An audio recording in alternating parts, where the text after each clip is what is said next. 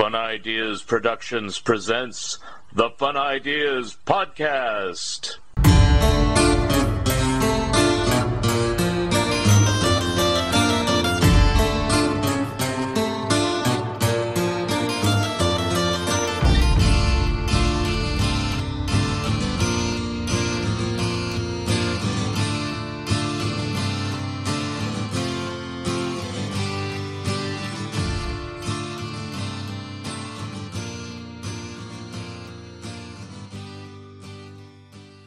Hi, this is Mark Arnold, and welcome to Fun Ideas Podcast number 159. The Fun Ideas Podcast is brought to you in part by Lee's Comics. Friends, have you tried Lee's Comics? Lee's Comics is better than the leading comic book store. Wait a minute. Lee's Comics is the leading comic book store. Based on arbitrary standards set by Lee Hester himself. Lee's Comics was named as one of the 21 best online dealers by popoptique.com. To shop the Lee's Comics eBay store, go to eBay and search for Lee's Comics Inc. That's L E E S C O M I C S I N C period. Don't forget the period. Mention the Fun Ideas podcast when you order, and you'll receive a free bonus gift. You remember them from your childhood. Casper the Friendly Ghost, Richie Rich, Hot Stuff, Baby Huey, Sad Sack and Little Audrey. You read them in comic books and saw them on television and in the movies. Now you can read about how they and other Harvey comic characters were created in two great books from Mark Arnold and Fun Ideas Productions, The Best of Harveyville Fun Times and The Harvey Comic Companion. Both are available from Amazon. The companion is also available from Bear Manor Media. They are available in hardcover, paperback, and ebook versions. Order your copies today. Long title Looking for the Good Times Examining the Monkees Song One by One by Michael A. Ventrella and Mark Arnold. A book that examines each song, gives lots of details about each song, and our own personal opinions. You can find this book on Amazon, Barnes & Nobles, and anywhere where good books are being sold. Our webpage is wordpress.monkeys.com where you can see many of the songs and give your own opinions of them. And we will be discussing this more on Zilch. Christmas, Christmas time is here, and Alvin and the Chipmunks are here again. In 1958, a luck songwriter with an unlikely name of Ross Bagdasarian plunged the last of his family's savings on a multi-speed tape recorded and created the Witch Doctor and Alvin and the Chipmunks. This changed the fortunes for his family, his record label, and animated cartoon studio. Alvin! The story of Ross Bagdasarian, Liberty Records, Format Films, and The Alvin Show by Mark Arnold and Fun Ideas Productions is available from Amazon and Bear Manor Media in hardcover, paperback, and ebook versions. Order your copies today. You can now order my latest book, the TTV Scrapbook, from Amazon, Barnes & Noble, or Bear Manor Media. If you'd like signed copies of this or any of my books, please email me at funideas.mark at gmail.com for further information on how to order directly from me via PayPal. I now have three super articles to write for back issue Super Richie, Super Dagwood, and Super Fan. My Pac Man book is the next to be coming out, and I'm still working on my Mad and Turtles books. Warren Kremer is due out eventually, as is my next Disney book. On today's show, we have a man who created a great website devoted to the many factual items regarding Mad Magazine. Here he is, Doug Gilford. Hi, this is Mark Arnold with another Fun Ideas podcast, and today I have with me my special guest, Doug Gilford, who has done his own website about Mad Magazine for let's see, uh, 97, 07, 17, almost 25, 25 years. years. So 20, 25 years in August. Wow. So the inevitable question, I'm sure you've been on other podcasts. I don't know. I think you were on Flippin' once or something like that. Flippin', yeah. Yep. yeah. So it's like, what inspired you to do this? I was a different person 25 years ago. Uh, let's see. So I would have been, uh, I was trying to figure that out. I was about 32. Um, and had it had the collection. It, internet was very new. You know, we were just I think it, commercially available for two or three years at that point in '97. That's about right. I, I had my first email address in '95, so I always go by Yeah, that. and I just was finally getting a little computerized at my my my business. When we talk about that, I've been in the floor covering business is what I actually do to make money for, for years, but um, just kind of getting into computers at that point. Uh, had this had, had a, a a thought that maybe I could share my Mad collection that way through the internet, and taught myself the basics of uh, building web pages. And Hmm. in those earliest days, it was very basic. It still looks very basic because it didn't change much after all Hmm. these years. But um, that was basically it. Just even even before all the uh, the social and the sharing and Facebook and all that stuff, it just was to put a page out there and and and share it. And that, that was it. I just want to see if I, I. It was more of a hobby to learn the internet and also continue the hobby of mad collecting and, and merge the two. Mm-hmm. Now, originally, I think it even says it on the the site. You were just uh, planning just to put the covers of all the issues, not Yes. even the specials or the paperbacks or anything else. Yep. Correct? Yeah. And then it kind of you started adding content and going on from there. And um, what what inspired you to do that? Was it just uh, people's encouragement or your own interest, or how did that Um, work? Well, I I think I have over the years just um, wanted to continue adding to it in some way, and so you reach you reach one goal and you keep on on doing new things, and you know, the er- very earliest, uh, maybe within the first year or two, DC actually had a problem with me showing all the covers. Hmm. Yes, and I, I got into I, I got warned by them to to cease and desist basically. I got I got a I got a letter from the DC legal department. I should say email. It was it was a generic email with you know the, the boxes were xed. You do not show a comprehensive list of all the covers. Hmm.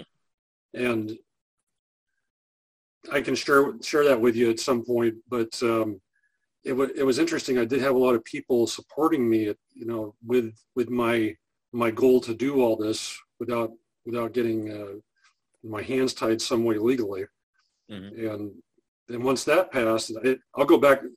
What what I would say the the reason for DC being so concerned about this is I think they're trying to figure out the internet too because Right. content, you know, distributed that way was so threatening to to so many things to, to so many publishers out there. I, I'd have I'd have to believe. Now they just had to live with it like everybody else because it's it's a wild west out there for for content just distributed all over the place. But 25 years ago, I was a big threat. And, oh man, I'm gonna I'm gonna stop the sales of uh, the, these books that we we plan on buying, plan on selling. You know, and people are gonna stop buying because of you. You know, and that's so Yeah, that I, I, I guess I sorry to interrupt. I, I guess I didn't see the site that far back. I don't remember the legal difficulties or anything like that. So, but that's interesting. Yeah, yeah. There, I um, actually, let's see. I'm going to say four years ago when I visited Burbank. Three years ago, three years ago. I'll have to tell you this this story too. I actually walked into the office of the the guy at the time who wrote me the email Hmm. and shook and shook his hand. And we've we've been we we it was he was just doing his job, you know, and it it's uh he he never was really after me, but he had to do his his job. And then all these years later, it was kind of interesting to get in touch with him. I think it has a lot to do with uh, the proverbial fair use laws and Yes. and print journalism traditionally. I mean, even in a newspaper, I think in the old days you wouldn't be able to just print out all the mad covers. You Mhm. would have to have some article talking about it, saying, you know, this is mad cover one, and this is why it's significant, and Mhm. blah blah blah blah blah. You couldn't just put it on there with all the other covers, and you know, even that has kind of changed over the years because I think finally, and it may have taken threats to you for that to happen, unfortunately, uh, that they realize that neither one of us are wanting ownership of Mad Magazine. I mean, no. fun, you know, but you know, in reality, we're just praising and honoring something we actually like. Yeah, that, that, that's what it came about for me. In fact, you know, I became a, a source of information for them. And gosh, they didn't have to pay anybody on the staff to do anything or, or hire someone to do it. I'm doing it for free. Right, exactly. So. you know, so I'm, they they need more crazy people out there like me to do things because we're we're willing. You know, always have been. But it was it was never about making any money mm-hmm. off of them. So when did uh, it kind of change? Not the legal ways, but just the site itself. Oh, to yeah. where it was just like a personal hobby, just see if I could do this. To where you started getting notice from Mad or individuals who are fans. Was that right away or? Um, it, it was kind of a slow thing. I think it really exploded with with the advent of uh, Facebook. Um, but there were I always had a, a, fan base, and I found out years later that I, I had people with me from day one, you know, checking in to see what I was up to, um, which was kind of surprising. But um, the I, I, it's, it's hard it's hard to say exactly. I, I started kind of monitoring my traffic, mm-hmm. which is something you do on your on your website, you know, or you, or you can these days pretty easily. Mm-hmm. And so that was getting a lot of visits. So I, I know that that's out there. Mm-hmm. But um, it's uh, you asked earlier about what how I why I went um, to to putting the contents in and all you know back covers and all that kind of thing. I just because I was bored. just with just doing covers, it needed to expand. Right. Now, when you add all that stuff, did you get any pushback legally or else otherwise on that? Um, not so much there, but hmm. when when when Facebook came about, I started doing kind of a a, a co put up a an article or a, or you know ref, refer to somebody like a lot like what I do now um, on on Facebook, but I would I was doing it on my site and also on Facebook at the same time, and I actually Sam Viviano was put up to the task by somebody, I don't know, to call me and say, tone it down. Hmm. You know? So, um, you know, it, here again, it, it, I think that was probably about 10 years ago, you know, and a lot, a lot has changed even in that amount of time. Yeah. You know, what, what is assumed that can go up there and you know, your, your content is, is everybody's content at a certain point. You know, it's, yeah. it's what it's really moving toward. That's just interesting, you know, because um, as you know, I'm writing a mad book myself, mm-hmm. and I will give you praise, and you will get praise in the book, and you will get a copy of the book when it's finally done to your site because it was a, it's a valuable resource. I mean, I would have done it anyway. I went through all the issues, but to have it where you already pinpointed this is the first appearance of you know Frank Jacobs. This is the first appearance yep. of such and such, and so I don't have to go. All right, oh, uh, Don Martin's not in here anymore. When was that last issue? It's like it's right there, so that really helps. Um, what I'm doing, which I hope when the book comes out will be a help for you, and you can add the material to the website at that time, is I'm finding a few uh, first appearances of things that you know may or may not have occurred to you, you know, within the context of something. I mean, if you find it yourself, you know, I, I want it to kind of be a secret, but, you know, like, uh, you know, I find out the first time that Dave Berg refers to himself as Roger Kaputnik. Mm-hmm. And, it, you know, that's an example, you know, and just little things like that where I literally went through every issue chronologically from one mm. and was like meticulously looking at things and using your website to kind of cross reference and everything. Yeah. Uh, didn't find any errors, so that's a good thing. oh, great. and, you know, I've always wanted people to, to tell me if they find something wrong. You yeah. Know, I think yeah. I think you have asked questions in the past, and a lot of people have. I have, yeah, and, yeah. And I I value that. You know, Yeah. so it's it's I just consider it at a certain point it's it's beyond me now even. Right. You know, it's just a it's like it's like Wikipedia in a way. You know, right. it it could be it could be generated by other people besides me and and some of the content has that's the other thing that's really happened is like i brought on tim johnson and his his uh, uh you know i'm not much of a collector i mean I've, I've got i've got pieces here and there but as far as original art i, I don't have much of that and all the the myriad stuff that you can collect I, I defer to somebody as crazy as Tim Johnson and his his auctions, and, and I said, hey, you know, I'll help you uh, put that that catalog out electronically if you'll let me let me host it on the website. Yeah. You know, the, the, make, it'll make the site better, and you know, that that was the that was the whole point of actually partnering up with somebody who knows that that part of it all. Right. Strangely enough, I guess I'm similar to you. I, I just like to uh, collect Mad in the printed form. So I have the magazines, I have the books. I have a few token items here and there. I like buttons, so I have a few of those. But I don't even have a Mad T-shirt. I mean, today I have a Crack T-shirt but Uh-huh. because I wrote the Crack book. Yeah. And I said, well, that's the closest to a Mad one I have. I have an old Mad shirt that I got like when I was a teenager, but it doesn't fit anymore, so I'm not gonna wear that.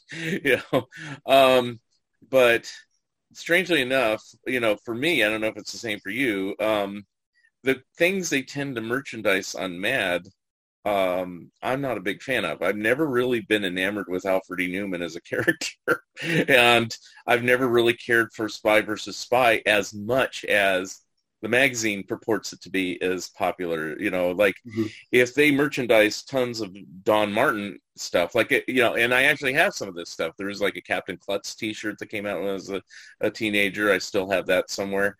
Um, yeah, if they put out tons of Captain Klutz merchandise back in the day, I would have been snapping it all up because that's Yeah. the type of stuff I like. But Alfred in Spy versus Spy doesn't really do it for me, nor do much of the more current, you know, kind of ongoing features. Like if they did, well, a lot of these are gone now, so they're not really that current. But they, you know, of course, it's in reprints. But um, you know, they if they did Planet Tad beyond the two books that they put out, I probably would have said, "All right, I'm done with this." you know, Right. things like that because that stuff totally disinterested me. So it's Mhm. kind of interesting that we're on the same wavelength as like you know, you know, the books and the printed publication are really where Yeah. it's at. Yeah. Um, yeah, I, I agree with that. It's always, if, if any, of course it's an obsession, um, but I'm obsessed with that print part of it. And I really want to try to find wherever the, the printed word and the duplications of the word, Mhm. whenever I can find them, that's, that's been what I've been after. Um, Yeah. You know, uh, that's, that's pretty much it. The, um, as far as my like or dislike of uh, certain mad things, you know, and Alfred and, and the spies and all that. I really, I really started appreciating the, the, the spies more when I got into actually having to, how do I differentiate this spy versus spy from that spy versus spy from one article to the next? And I, I figured, well, I need to describe what's going on in as few, as few words as possible and then carry that through to the duplicate, you know, to the reprints. That's true because they didn't give titles to these things. Yeah. Yeah, so so it just it made me read it and see it in a whole different light. Just having to go through it to, you know, with that granularity, Mhm. it's, it's just crazy. But you know, and I, I like uh, Prohías's really heavy line there. I like the art style. Yeah. and I, so I, and just the fact that it's that it is wordless. You know, it's kind of universal that way. Um, so I so I appreciate it. Um, As far as Alfred goes, um, I it's that that is an obsession, I guess. I, not not to collect it, but I sure, you know, it's in my brain. It, it, you know, since I since I can never remember collecting and seeing it. You know, it just Yeah. it, it fascinates me the people out there who don't recognize the face. And I said, really? And I guess it, is it a generational thing? I mean, well, certainly have been around longer than the magazine itself, as you know, different articles and books talk about. But you know, it's um, um, going back to the spies, I will say something. Is like I do like Prohías's Spy versus Spy better than any later incarnation. I mm. understand he had to retire and then he passed away.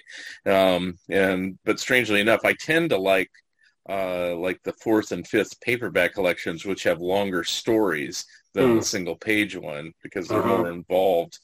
And uh, but even and and that's kind of like you know where do you draw the line on that stuff? But apparently you you kind of go where I go. It's like as long as it says mad and it's still a book, you know, it'll be in there. So, because yeah. some people might draw the line. It's like, well, you know, all those mad paperbacks weren't really mad material. Well, yeah, I've, I've had I've had the the Jaffee Willie Weirdy stuff, you know, yeah. that kind of thing. I said, "Wow, you got you're really missing a lot of books there, Doug." I said, "No, not really. Yeah, uh, they're not mad books." Yeah, and yeah, you do have to draw the line because I've seen my, my, like my I even have them on my shelf. There's like a couple Frank Jacobs books I have that take material that actually did appear in Mad at one point, mm. but they're not Mad books. Yeah. You know, and they're not. There's no cartoon in it. It's just you know Frank took the material and repurposed it for his own use, right. and you know, I could contact you and say, "Hey, you should put this in here," but I kind of know where you draw the line on things. Yeah. You know, the I only just, one I kind of you know fudged it a little bit as you know when Quentin Tarantino put that book out recently, and I go, well, they're reprinting that little, little mad insert in its yeah. entirety, so it's kind yeah. of quasi mad, really. And I, I, think I did tweak my site in response to that. You know, yeah. I put a little line in there based on your your input there, but I wasn't going to run out and buy the thing. Yeah. well, I did. Well, here's the strange thing: is when the 4K edition, if you have it up there, you can show it. Yeah, when that edition came out with the seven-inch single and everything, for some reason it just eluded me. And then I found out Tom Richmond had extra ones as a little mad that came inside. And he said, no, I gave them all away or sold them or whatever. And it's like, ah, you know. And so, yeah, I didn't have one of these. Yeah. And I found out about it on your site of all places, of course. And it just kind of like, ah, you know, not only is it a little mad, it's a little mad with new material. You know, exactly. double frustrated me. If it was exactly. a reprint, so, and here's the crazy thing: this is a uh, this is an eight. This is a Blu-ray. I don't have a Blu-ray player. Oh, I have a Blu-ray player. I don't have a 4K player, so it's like so. Yeah, so you know, it, it was it was a waste. It was an expensive waste to get that, but there's there's the obsession to be complete, you know, and right. do what I can to have that that record of it. So. Right. So when that uh, Quentin Tarantino novelization came out in hardback and reprinted that little mad insert, I said, "Well, you know, I like other people missed out on that thing. I better get this book." And yeah. then, strangely enough, as soon as I got that, I found what you just showed, the Quentin Tarantino, the 4K one that flipped out with it in there relatively inexpensive because it was going over 200 250 dollars and i think i got mm-hmm. one for 75 bucks which yeah. is kind of more in the price range of what it originally came out i think so yeah i think they were in the it was in the 60s yeah on sale of amazon or whatever where, where i got mine yeah so I said, okay, I'll get it now. So I don't mind having both, but I mean that's the, that's the one reason why I, I, mentioned that to you because I'm sure there's other Mad fans who are as obsessive as us. And it's like I missed that thing. How do I yeah. get it? You know. Yeah. and interestingly, in today's uh, editions of Mad that do reprints, you would think enough times passed. Let's reprint that in the Mad too. so for people who missed out on that special edition, but eh, yeah, whatever. You know. Remains to be seen.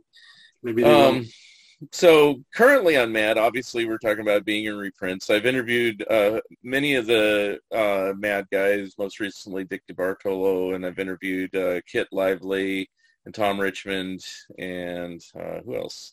I'm forgetting people. Peter Bagge, a few others, and um, they all have kind of different opinions about where Mad is going, and because there's no answer in I don't know if you have any keener insight by doing a website. Probably not, but uh, uh, you know. So, what do you think? Where do you think Mad's going after its 70th year here and being well, in reprints for two years? I, I tend to talk to Susie on a limited basis. Usually, it's related to um, you know seeing a preview of the new issue if she'll share it or you know, you know whatever else. And she doesn't she doesn't really share an awful lot about what what's coming up. Um, but as far as where it's going, um, you know, I I really would be guessing like everybody else. Um, I have my own hopes, you know, Yeah. that you know, I I think it's probably a long shot, even though it would be nice to see it on the on the newsstands again at your Mhm. at your local grocery store. Yeah. Um, but have you seen the newsstands at the grocery store lately? It's like there's not much of any any new content with magazines. It's like all these. It's like it's like what Mad's doing with the the, the stocking stuffer and everything. Yeah. There's a lot, lot of bigger, uh, uh, the the big books or whatever we're calling them these days. Yeah. The, uh, the, that they they should be doing new ones of those, but you know, Right. how, how can you have a new magazine coming out that's all reprint material and those Yeah.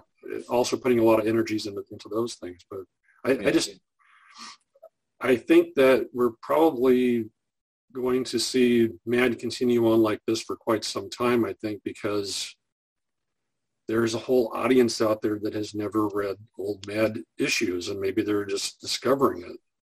Yeah. Maybe, maybe this is what they ultimately wanted to do was reach a base they never did before. And they, they know that the hardcore subscriber base is going to continue buying them for the for the new cover, perhaps. Yeah. You know, in the. Yeah. Um, we're not happy about it, but No. we'll we'll continue buying it. And maybe if they they may decide if they lose some of that uh, demographic, you know, the older reader, um, well, then the newer reader will step in, perhaps. Who knows?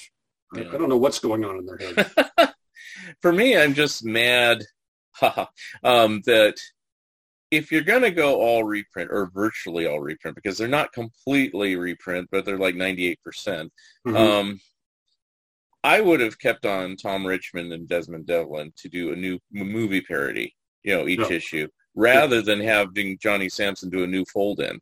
Um, I like Mhm. Johnny Sampson, but you know, you could reprint a Jaffee one. He's has 50 years of reprints. You could just pop one in there each issue, Mhm. and I'd rather see a new movie parody, you know, or TV Yeah. show parody or something like that. But I'm not running the show. But if Susie's watching, that's what I'd rather see.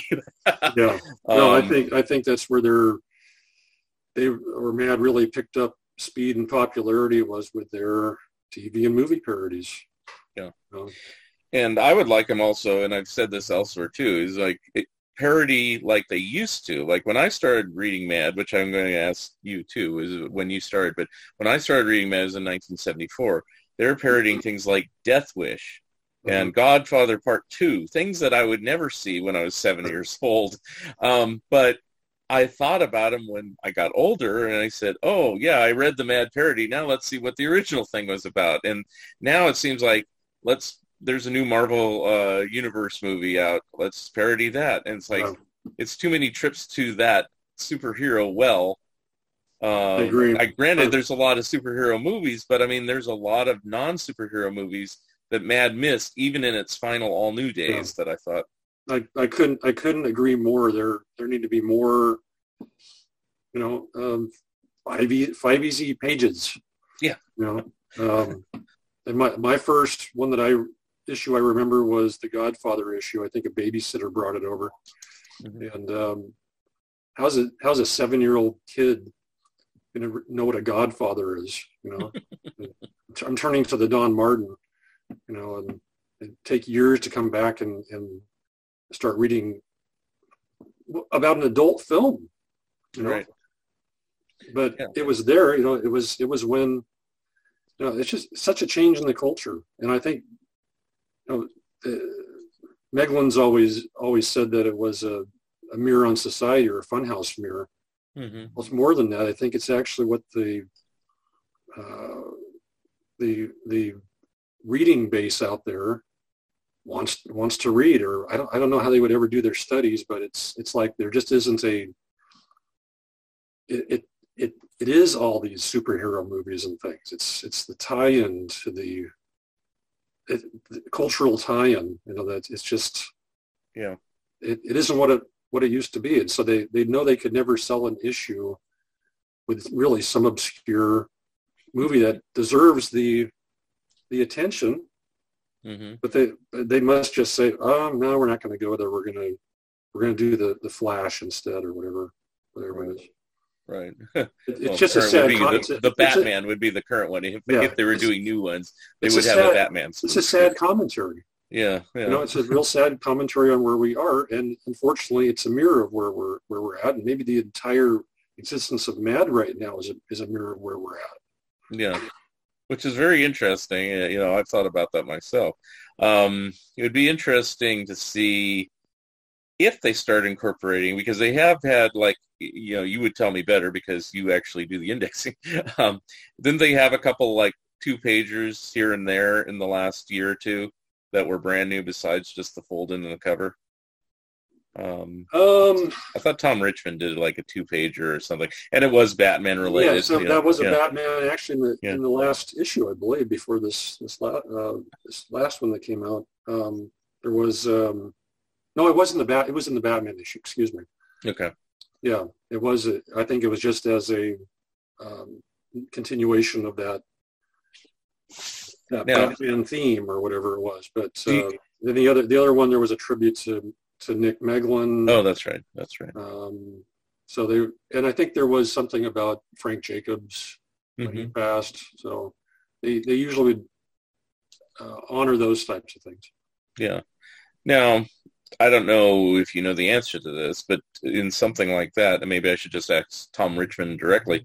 Uh, do they approach someone like Tom saying, "Hey, we'd like a new piece in this issue," or do they have to contribute something they think this might work for Mad and send it in, and Susie says thumbs up, thumbs down, or you're not aware Um, of how I'm not I'm not aware. It seems like Tom is a natural choice for anything having to do with Batman. Yeah. you know, um, but uh, they might have they might have approached Sam on uh, doing the Nick Meglin uh, tribute for all, Mhm. for that great, uh, artwork that he did for that. And then of course they got they got a lot of people that contribute uh, uh, text, you know, for for their tributes to Meglin on. That was a year and a half ago or so. Something like that. Yeah. But um, no, I- my my I assume that they reach out more than. Uh, I'm, I I have no way of verifying that, but I think that that maybe Susie reaches out. Okay. Well, I hope she starts reaching out a little bit more. Yeah. I mean, well, it also makes me wonder how when they do a new cover, and I'll, I'll use this as an excuse to show the latest issue to show people that yes, I subscribe. Shame. Yeah. But the new issue has a brand new cover, which is actually quite nice. Uh-huh. And um, it's who is it? Steckley that does it. Um, Yep. Yeah, Ed Steckley, uh, who actually used to draw for Cracked, um, but so did a lot of other people. Um, but uh, you know, I, I need to find out. You know, it's like, are these people? I guess they're approached, and they just kind of go, "Oh, for this cover, let's get Richard Williams," or "Oh, for this cover, let's get you know so and so," or you know Tom Richmond or whatever. You know, and it's like um, Mark Yeah. Mark, Fred, Mark Fredrickson or something like that. Yeah, Right. Yeah, Mark was just such the go-to person for for so long that you know I don't I don't think they really reached out beyond Mark during his his uh, his long phase there. Um, yeah. they just didn't have to. Yeah, and that's the one thing I, uh, that makes your site very helpful. I had, could have sworn Steckley had done a cover before. He has not. Oh, You know, this is his first Mad cover. It's like, wow. yeah. You know, Uh, I he- mean, he's he actually hadn't-. He- Yeah. yeah, he ac- actually hadn't done that much for Mad in the whole scheme of things. In fact, I can't remember. He did do a little bit toward the end of the New York years, or I think he did. Yeah, yeah. And uh, and then you know the beginning of the L.A. years, the Hollywood years, whatever, and then you know or Burbank years, whatever, and then it just stopped. Um, and then he's back on this one, and it's like I didn't know who the artist was until I got the issue because it's hard to see his signature. You know, Yeah. when you get the little Yeah. thing here, and of course they always put up. Uh, this is a question about it. You know, they always put up like some sort of sample issue that's not the real cover, using some old artwork and stuff Yeah. like that, and then they. Uh, I guess is that frustrating for you and trying to find out what the real thing is as early as possible, or are you just kind of taking the stride? Okay, issue 25's cover will come out eventually, and I, I take I take it in, in in stride pretty much. I, I get a kick out of people thinking that that's the issue cover that's Yeah. coming. You know, and I've had to correct some people over the years and said, no, that's not going to be the one. That's a placeholder. yeah, and but no, I No, I'm not. I'm not frustrated anymore by by anything with with the, the covers. They I, they do eventually come. I'm not quite as uh, anal as I used to be about these things. Yeah. There's just not as much to do. I yeah I yeah I I, I had I haven't invested as much time in, in new stuff obviously because there just isn't as much to generate. So yeah. it's it, it you know I, I don't want to get into some of your other questions that might be coming, but we can talk about how the site what what the future for the site is looking like. Well, just in relation to the covers, and don't you don't have to do this. This is just yeah. kind of a semi-serious mm-hmm. suggestion. It's like you should mm-hmm. start a page that has the alternate cover that was the placeholder. Oh. because I, I've gotten into discussions, i.e., arguments with a couple people that have said, "Well, where do you find that alternate Godzilla cover?" And I go, "You don't. I mean, you could download the image off of your uh, pr- and print it out if you want to, but there is no issue with that on there. The one that came out is the one that came out, you know, just right. like this cover. Yeah, the placeholder was the originally the cover of Mad 184, which was a a pet themed cover by Bob Jones. Right. So that see, I have, have all that stuff in my memory. Anything from the 70s, I have it all and before. You know, it's like I can't remember what's in Mad 22, you know, from two issues ago. sure, sure. but you know, anything from Mad 1 to 300, it's I don't need your website. right. Anyway, um, but um, yeah, it'd be interesting to you know it, to see you know the the the one they were planning to use as a placeholder and then what they ended up using. You don't have to do it. You know, makes you more obsessive. It's like now I have to do it. Mark said. Yeah.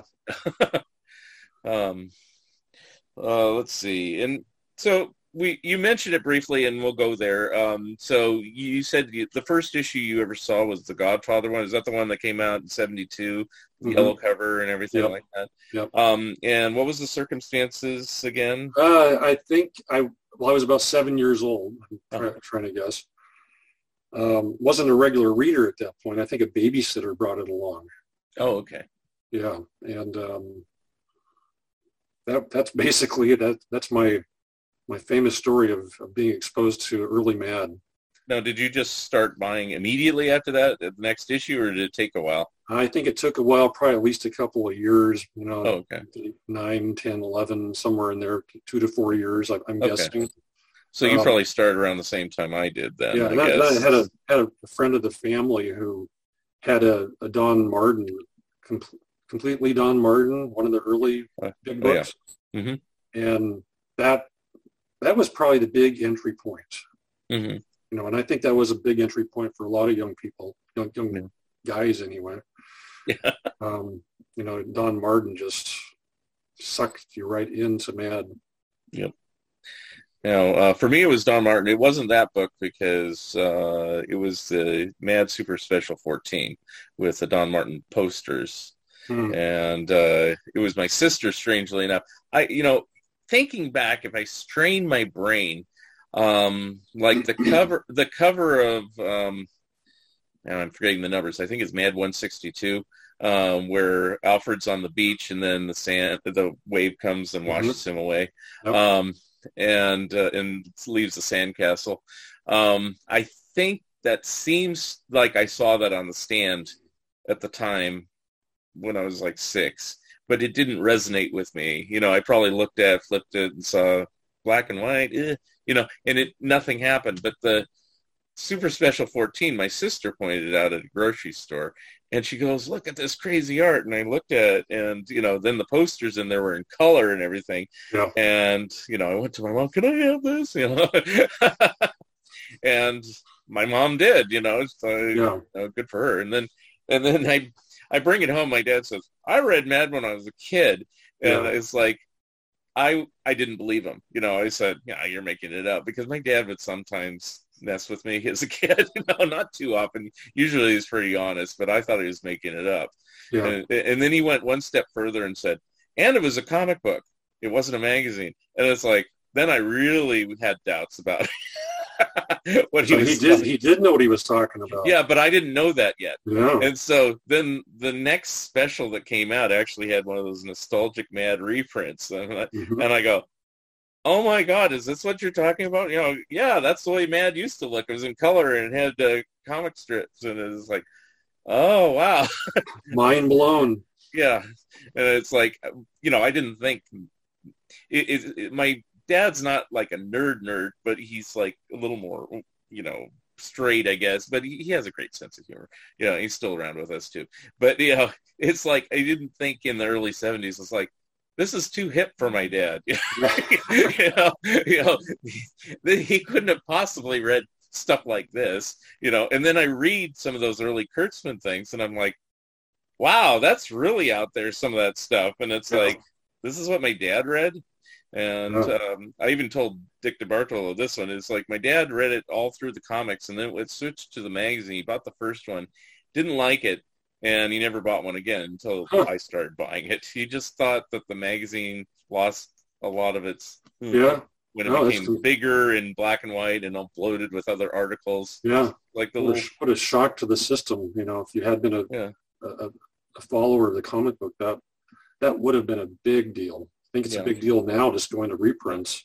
now, granted, when it turned into a magazine, my dad was uh, get, getting out of high school, so he was 18 by that point. So it was a, it was probably about the the time a normal person, not like us, would generally stop reading Mad and Yeah. go on to other things. Right. Um, you know, but uh, you know, he just thought 25 cents, black and white. It's not as funny, you know, and and I could see his point. In issue 24, the original one, is not the best of those early Kurtzman issues. I tend to like uh, 28, actually, Kurtzman's Mhm. final issue. I think that's Mhm. like where he kind of found his footing, and then he left. Yeah. Yeah. but But my my my folks um, were never interested in the magazine. They but they didn't keep me from buying it either. You know, and they they were very kind that way. Look in, in retrospect because I hear so many horror stories about Yeah. Collections getting thrown out or whatever, whether by mothers, you know, or so they were they were good that way to oh he's got an interest, you know, Yeah. that kind of thing. Yeah. You know, but they uh, they would even in the early days uh, they were traveling around like visiting somebody in Seattle and they happened to go to a bookstore or something and they ran across an issue they they get it for me you know and bring it back as a, as a surprise or a birthday gift or something and Mhm. But they never I can never remember them looking through and you know paging through one issue it just wasn't something they were interested in or didn't Hmm. didn't get they were so um, normal yeah. you know Well, I mean, like I said, you know, that's what I thought of my parents as a kid too. Yeah. Normal is the word, you know. But um, my dad would look through it, you know, in the '70s, especially if they did a parody, like I mentioned, like Death Wish or something, a more adult movie. He'd kind of see what they do about it, and you know, he he thought that the the issues that were coming out in the '70s and '80s when I was at home and he was seeing them and could read them. Um, generally were okay, and he liked them actually better than that first Kurtzman magazine issue. But you know, it's like by that point in the '70s, you know, it's been established. It's all in its groove, and you got you know the regular usual gang of idiots, the classic ones, and you know Feldstein's been there for 20 years, so you know. Right. You know so but um and then i you know fortunately my parents seemingly like yours they never cared what i read just as long as i didn't get in trouble as a cause of it. So i mean i was Right. reading you know so I started Mad in 74. I was reading Lampoon by 76. So it's like, you know, Yeah. and other people was like, oh, you know, the only person that ever gave me grief was my mom's mom, my grandmother. And, you know, it's because she took a look at uh, Lampoon one day and she saw a naked breast and she's like, oh my God, you can't give this to our child. yeah You know, so I, I went to my mom about it and she goes, don't worry, I'll buy it for you. Yeah, I never, never, you know, I, I was aware of uh, Lampoon, but Hmm. it, I, I'm not sure why I didn't jump into that and start collecting that too. It really, really seems like I, I just got this focus, and I cannot Hmm. say why it, it, it didn't expand into other things, but maybe I always knew I was going to be doing a website someday. So you never even read Cracked or Sick or Never Crazy did. much? Never Not did. even once, just as a casual reader? No, Interesting. Wow. Because it always seems like, I, I, I forgot. Have you seen my crack books at all? I have. I, I'm aware of them. I've, Okay. I've not. I've not paged through them. okay. Well, um, I interviewed a lot of people for that, and it- Mhm. a lot of it was crossover because a lot of people worked for Mad Sure. and for Cracked and vice versa. But uh, Dan Clowes, who later did Eightball and other things, um, and did movies, uh, he did some of his early stuff for Cracked in the 1980s, and but he gave me the choice comments. I put all the choice comments on the back cover as reviews that basically were negative bashing cracked comments. And he and his his comment basically was cracked nobody liked cracked. You'd read cracked and go Ugh, and then you say i'm never going to read this shit again.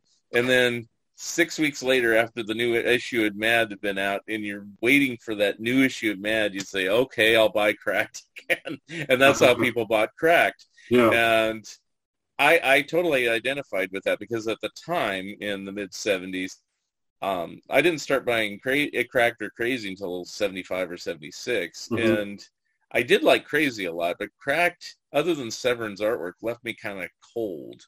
Hmm. You know, in doing the cracked books, there's a lot of people who tell me, I always preferred cracked over mad. I always thought mad was too sophisticated and cracked was just funny.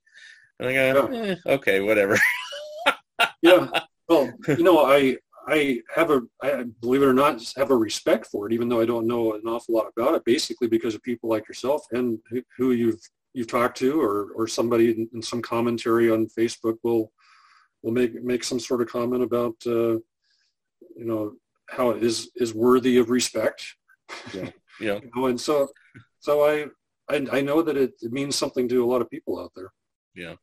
Now, uh, the inevitable question always has been, and you know about this because I think you've been in some of the Facebook feeds. You know, it's like, Mark or and or Doug, why don't you do a cracked website similar to the Mad one? now, I did do a complete index in the backs of the two cracked books I did, Uh-huh. but it's not a online version and it's not searchable like yours is and everything else like that. And all that. Yeah, the the closest you can do is if you buy the ebook version of mine, you can search, which I do. When people say, "I'm looking for this article," I don't know if it appeared in Mad or Cracked or blah blah. You know, if I don't know it just by knowing it, you Yeah. know, number one, if they say Mad and I kind of think it might be a Mad thing, I go to your website first. Then if it's not, I check my own Cracked books on my ebook version because I can Mhm. search it by a name. But if it's Yep. something really obscure, then I'm like, I don't know. And it's it could be crazy, it could be sick. Crazy, I know pretty well. Sick, I have all the issues of sick, but I don't know it. You know, because I, I got those a lot later when when you know I always tell people when you know how did you get all the cracked magazines and everything. Um, it was in the Wild West days of eBay when you know, like in the late '90s, when nobody knew what they were doing or what anything was worth Right. and they just put a stack of magazines and say old humor magazines 10 bucks and i go okay mine you know? and that's how i feel about my collections because i never found these things in stores you know, Sure. these older issues Yeah. So. and which leads me to believe to, to ask um, do you have a complete collection of mad still. Based Yeah. on this okay now um, when did you switch from just buying current issues off the stand to where i got to get all the old ones too Oh, I'm going to say um, early 80s, okay probably.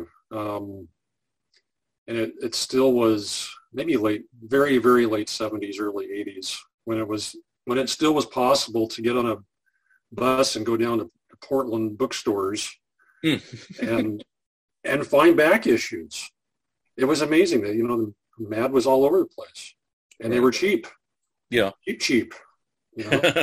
you get them for a dime or 50 cents sometimes for for for an issue and uh you know, I, I filled out much of my collection and then once in a while a, a, a comic um, con type thing would come to Portland a, a convention of some kind and that's where I picked up some of my uh my comics most of my comics I think I got number one for 300 bucks at, at one time and okay. it's not not in the great not in the greatest condition but Yeah. it, it is Oh, okay. I was wondering what that was. I, is I didn't know if that the was a original. print or if that was the actual No, that's, one. that's the actual one. Yeah. Yeah. And my my other what else you had? Oh, number five. Yeah. love that Yeah. one. Oh, like. I But anyway, What's that one? Is that other Uh, one ele- eleven? Uh, this Oh, is just a Wolverton.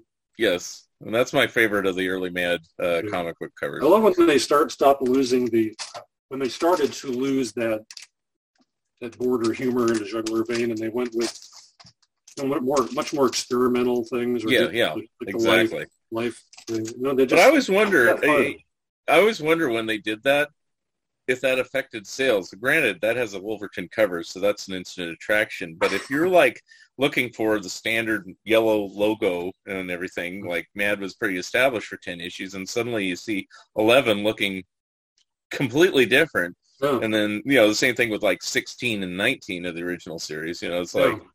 you know, did people? I, I always wonder if there's exact sales figures, and you watch it go Yeah. like this. You know, I never, I never, I never thought about that. But you know, if you look back, look back in the '50s in the in the magazine or comic book buying public. Hmm. Um, oh, I'm sorry, my cat wants to see me. that's okay. I Um, usually have my dogs, but they're not in here. Yeah. Anyway, um, it just was a whole different uh, way of approaching a newsstand. You know, you, uh, people probably really stood in front and, and, and, and oh, there's a, is that a mad? Yeah. You know, and then they get excited about it. And yeah, I think sales were really heavy, what, after uh, the Superman issue? yeah, number Yeah. four. Yeah, And, you know, so, so the, I, I, th- I just think that the, the reading public out there just, you know, probably like to us today with our, our surfing habits, they surf those, those, those newsstands. Right, right. They probably glommed onto any, anything that looked interesting. Yeah. Because I've asked my dad about that. I said, you know, was it hard to find Mad? He goes, no, I got all the issues. And I go, really? Okay, all right. You know, and he said, yeah, that's, he, he, he lived in Bakersfield, California, and um, uh, he'd buy his comics at a liquor store. So, you know, which is unheard of nowadays, you know, and uh, I go, did they tend to carry everything? He said, yeah, they pretty much carried everything. And then I asked him if he collected other stuff. Well, he did when he was younger, but see, Mad started when he was 14. And um, I, I said, did you collect anything besides Mad, you know, after Mad started? And he said, eh, occasional Tales from the Crypt or other EC, but most of the stuff didn't interest him, like Superman anymore. Um, And uh, he saw, I, I- he said he read or flipped through an issue of Panic and he didn't like it, so he never bought Panic either. so um, I have a soft spot in my heart for Panic, but I think it's because I love Bill Elder art so much Yeah. too Yeah. that I wish there was like a compilation. I know they did those little compilation books of all the Davis stuff, Wood stuff, and Elder stuff. I wish they would do a Panic one or revise the Elder one that had the Panic stuff in the back. But I'm sure there's like copyright issues or something to Yeah. do with that. Of course, you could always try to find the, uh, the Cochran reprints. Yeah. Well, I have those. I have like too many versions. well, as you probably do yourself, uh, too many versions of Panic and Mad, the the original comic books. Uh-huh. You know, Yeah, I even I- have. You know, I always tell people it's like I can't go anywhere without Mad because I have all 23 issues on here. Uh-huh. Yeah. so, um, because when they started selling them, I think the the the the enticement was issue one was 99 cents, and then um, they did the others for a dollar 99, and just slowly over time, I just added a few, and then I eventually got all 23 issues. And I Yeah. go, they're all here. You know, Right. I could be lost on a desert island, and I could be reading. Man, it's insane. Yeah. Um. Anyway, um, yeah. One one other thing, you know, and you, you'd mentioned this, um, but you know, this is kind of like going back to- to not any having any insights, and you're seeing these. So you know, they always do these kind of mad specials, you know, every so often. You you mentioned one earlier, and this is the latest one. They kind of, they seem to come out like once or twice a year, but unfortunately, they're like reissues of older ones. Yeah, and that's and this is the first first one after the the stocking stuffer that has been duplicated. I mean that that one you just held up, I think, came out in 2014, Yeah. And um, I think that's the trend now. We're going to see all those repeated.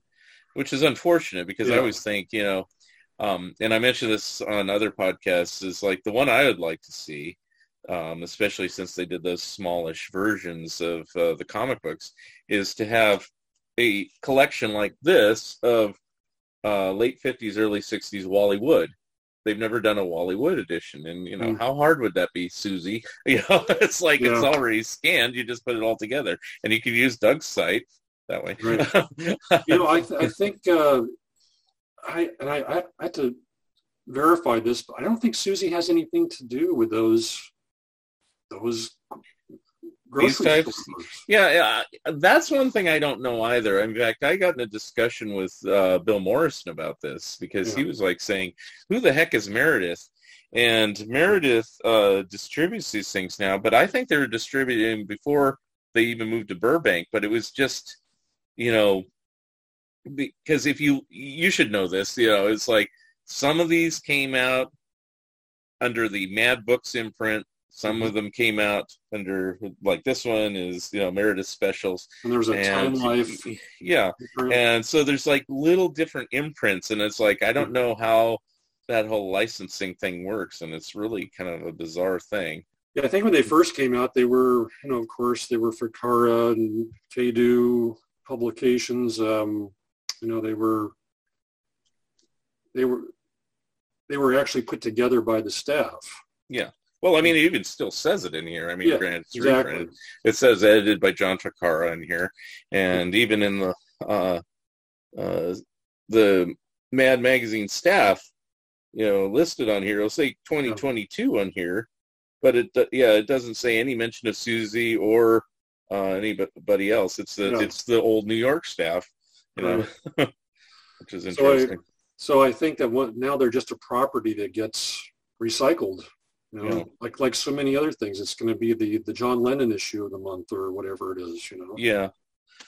It's kind of sad that there's no like creativity. I guess there is, you know, I'll give some credit. I mean, I guess it's good on on the regular issues. At least they're trying to theme them, you know, and this is a pets Uh-huh. issue. You know, Yeah. some of their themes are kind of, eh, you know, but you know, But like they're, they they're did. all they're all themes. They're all they're all themes we've seen before, though, in one form Right, or another for yeah. years in the form of specials. Yeah, yeah.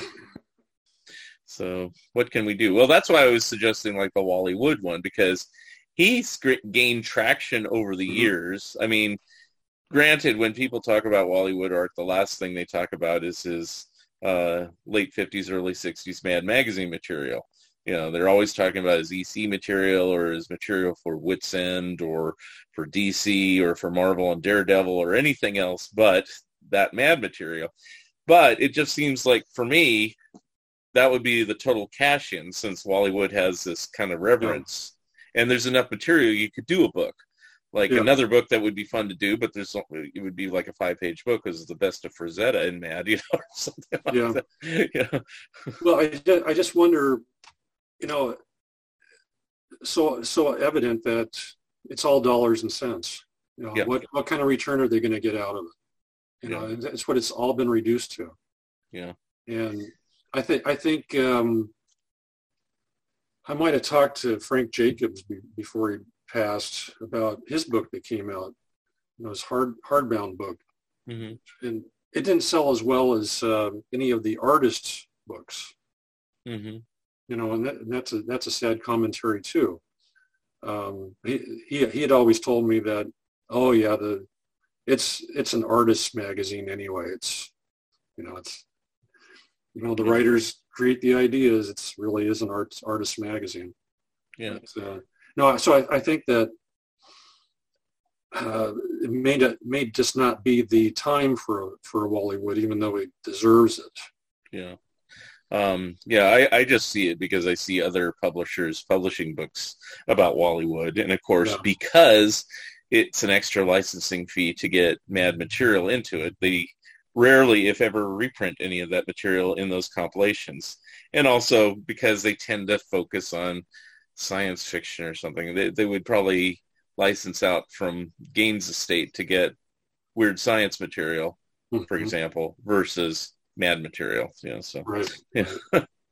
um, it's just a thought because I'm always thinking, you know, like you said, you know, they've done that. There's too many trips to the well. They've done the 90s before. They've done Pets before. They've done Batman before. They've done Superman before. You know, it's like, why don't Yeah. come up a few different themes or cover art? I mean, I would even like, you know, this is a stretch and probably only you and I would buy it, uh, you know, like a best of George Woodbridge. You know, it's like he never got his own compilation, yep. and there's some yep. fantastic stuff he Mm-hmm. did. Um, uh, oh, even, even, even, even Bob Clark. Yeah, Bob Clark. You know, Gosh, so so much stuff. And uh, I don't even think Jack Davis got a proper uh, book. There's there's books about Jack Davis yeah. that you know not so do, much a mad book. You're right. Yeah, that do contain some mad material, but it kind of goes through his whole career and record album Yeah. covers and everything else. So Right. you know, so it'd be interesting.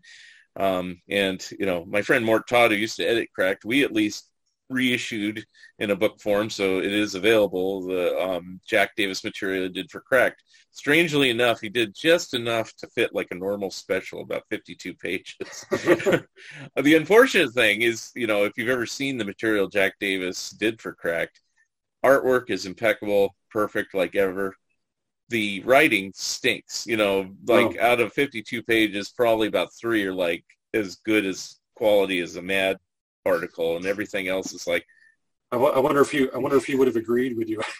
oh, I'm sure he would. I mean, in my crack book, I did interview Jack Davis. This is the one time uh, I did talk to him uh, on the phone briefly, and uh, just to get his input about working for Cracked. And he basically said he hated it, but he needed to make a living for that little brief period of time because um, what had happened was, is you know, they all left Mad. You know the story. They all went to Trump and then they did Humbug, and then after Humbug, um, it was still a couple of years away for before Kurtzman did Help, and the next thing available was Cracked, and so a lot of the Humbug people, everybody went over to Cracked briefly, and Davis stayed the longest. Uh, but Elder did like manage to do one cover and a couple articles. Uh, Jaffee did a couple articles.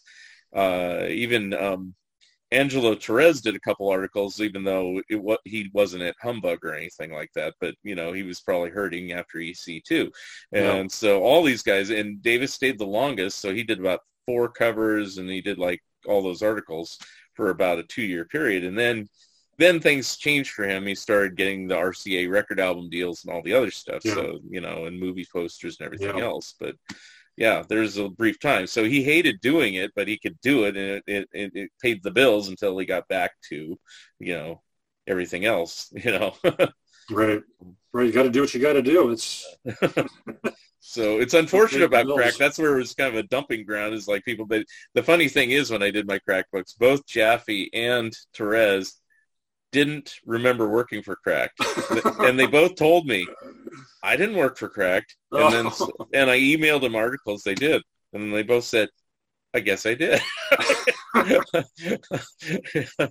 you know, but it was you know I can understand it if you have like a fifty year career and Oh, yeah. you worked for Crack for like two or three issues. It's just a little blip on the radar. You Right. know, it's like you're not going to remember it. You know, and it's like.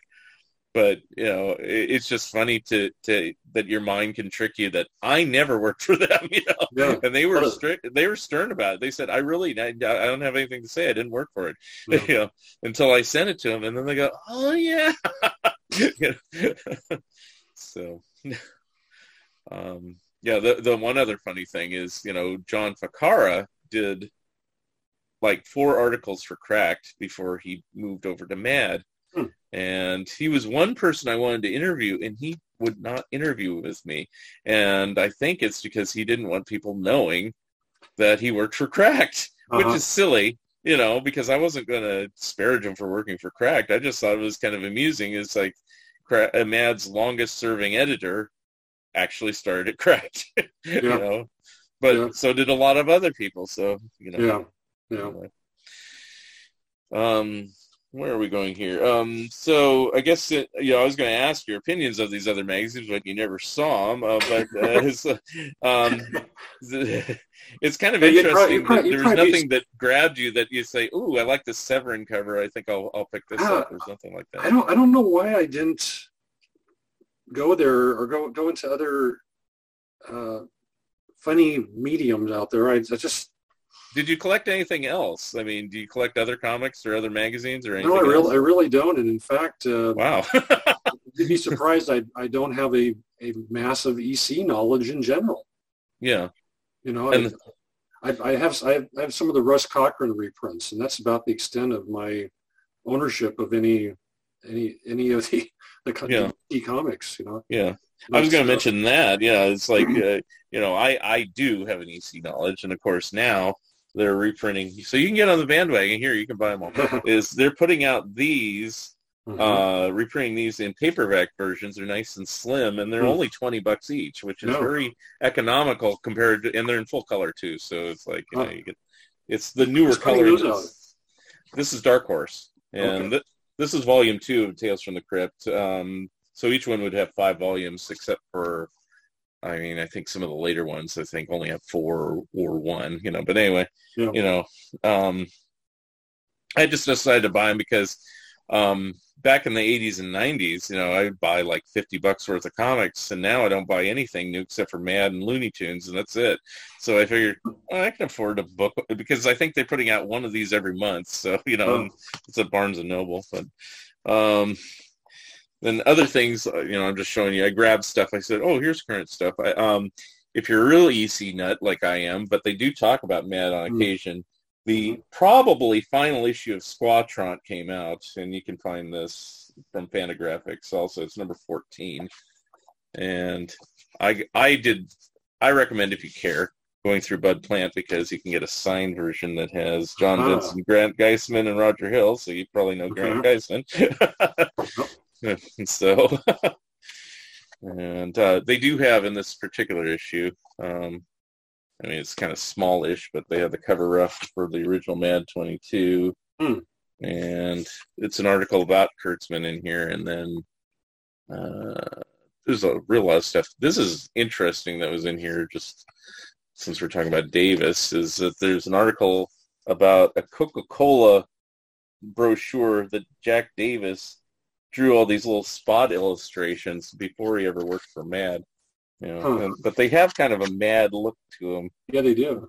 and it's really interesting. So, Huh. anyway, recommended. You know, just Yeah. showing these things if you're. But I don't know how obsessive you get. I mean, I do get obsessive because of certain artists and stuff like that.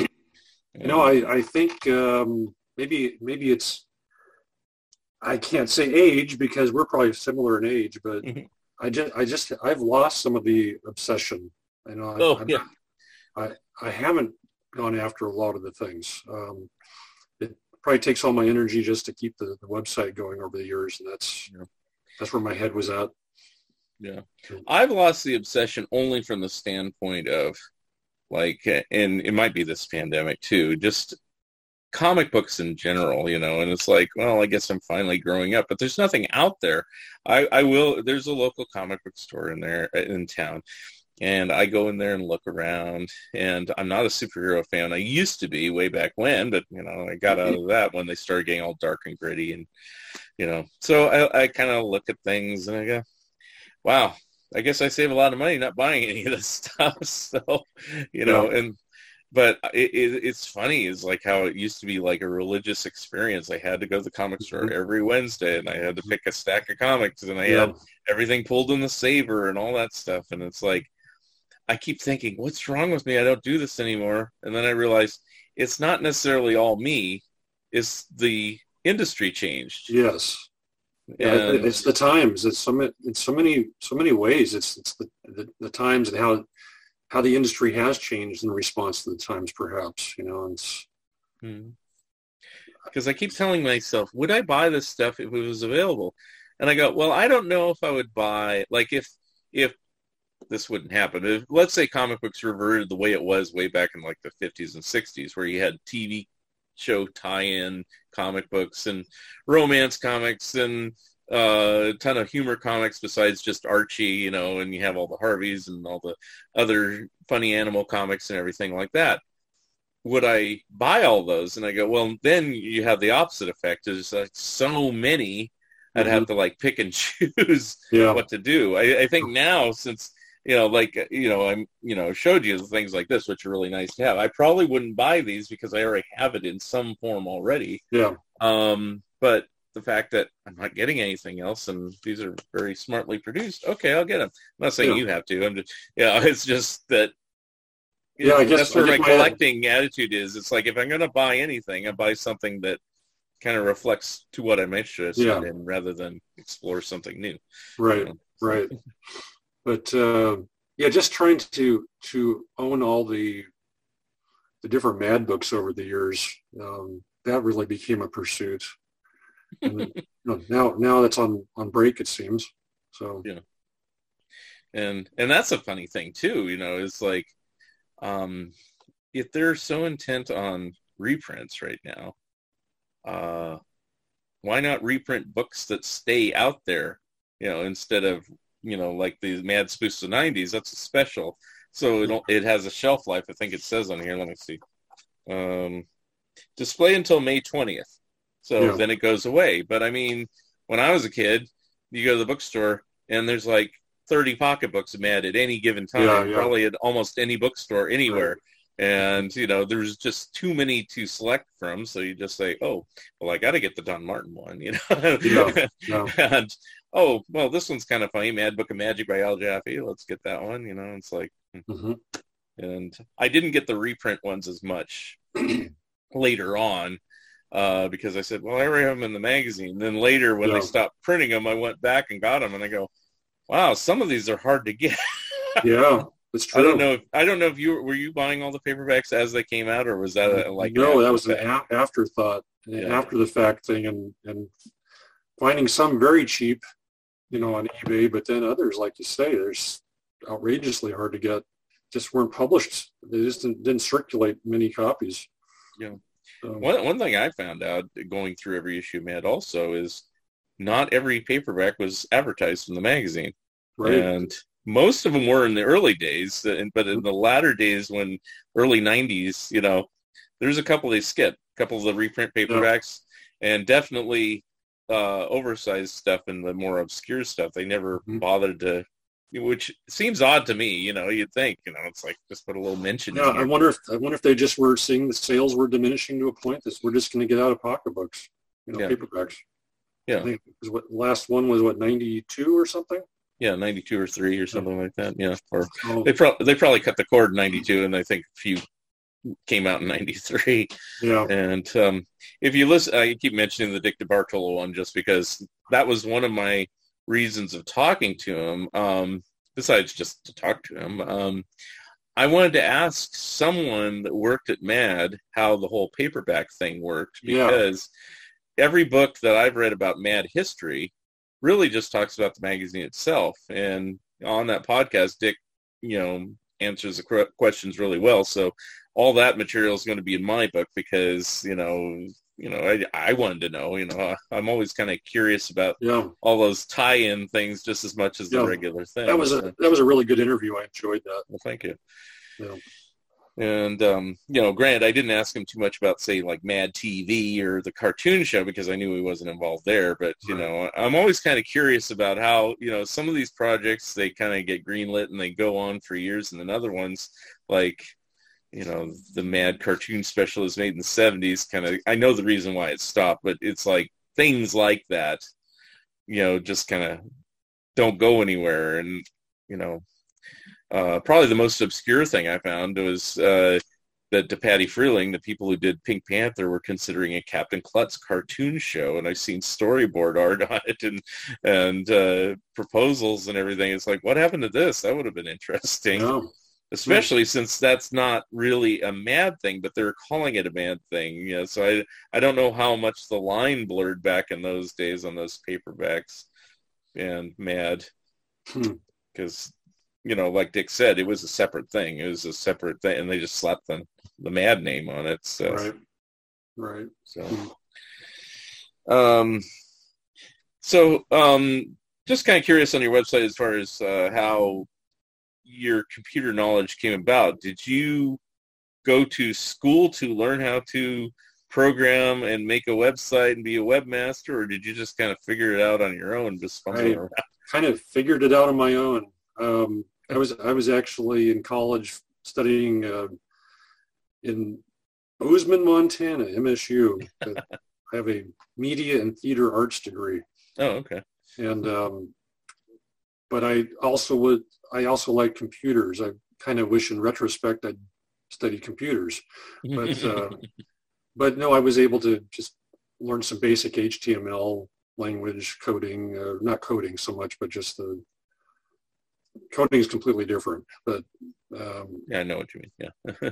yeah, but putting together web web pages, it just was more of a self-taught thing. Hmm.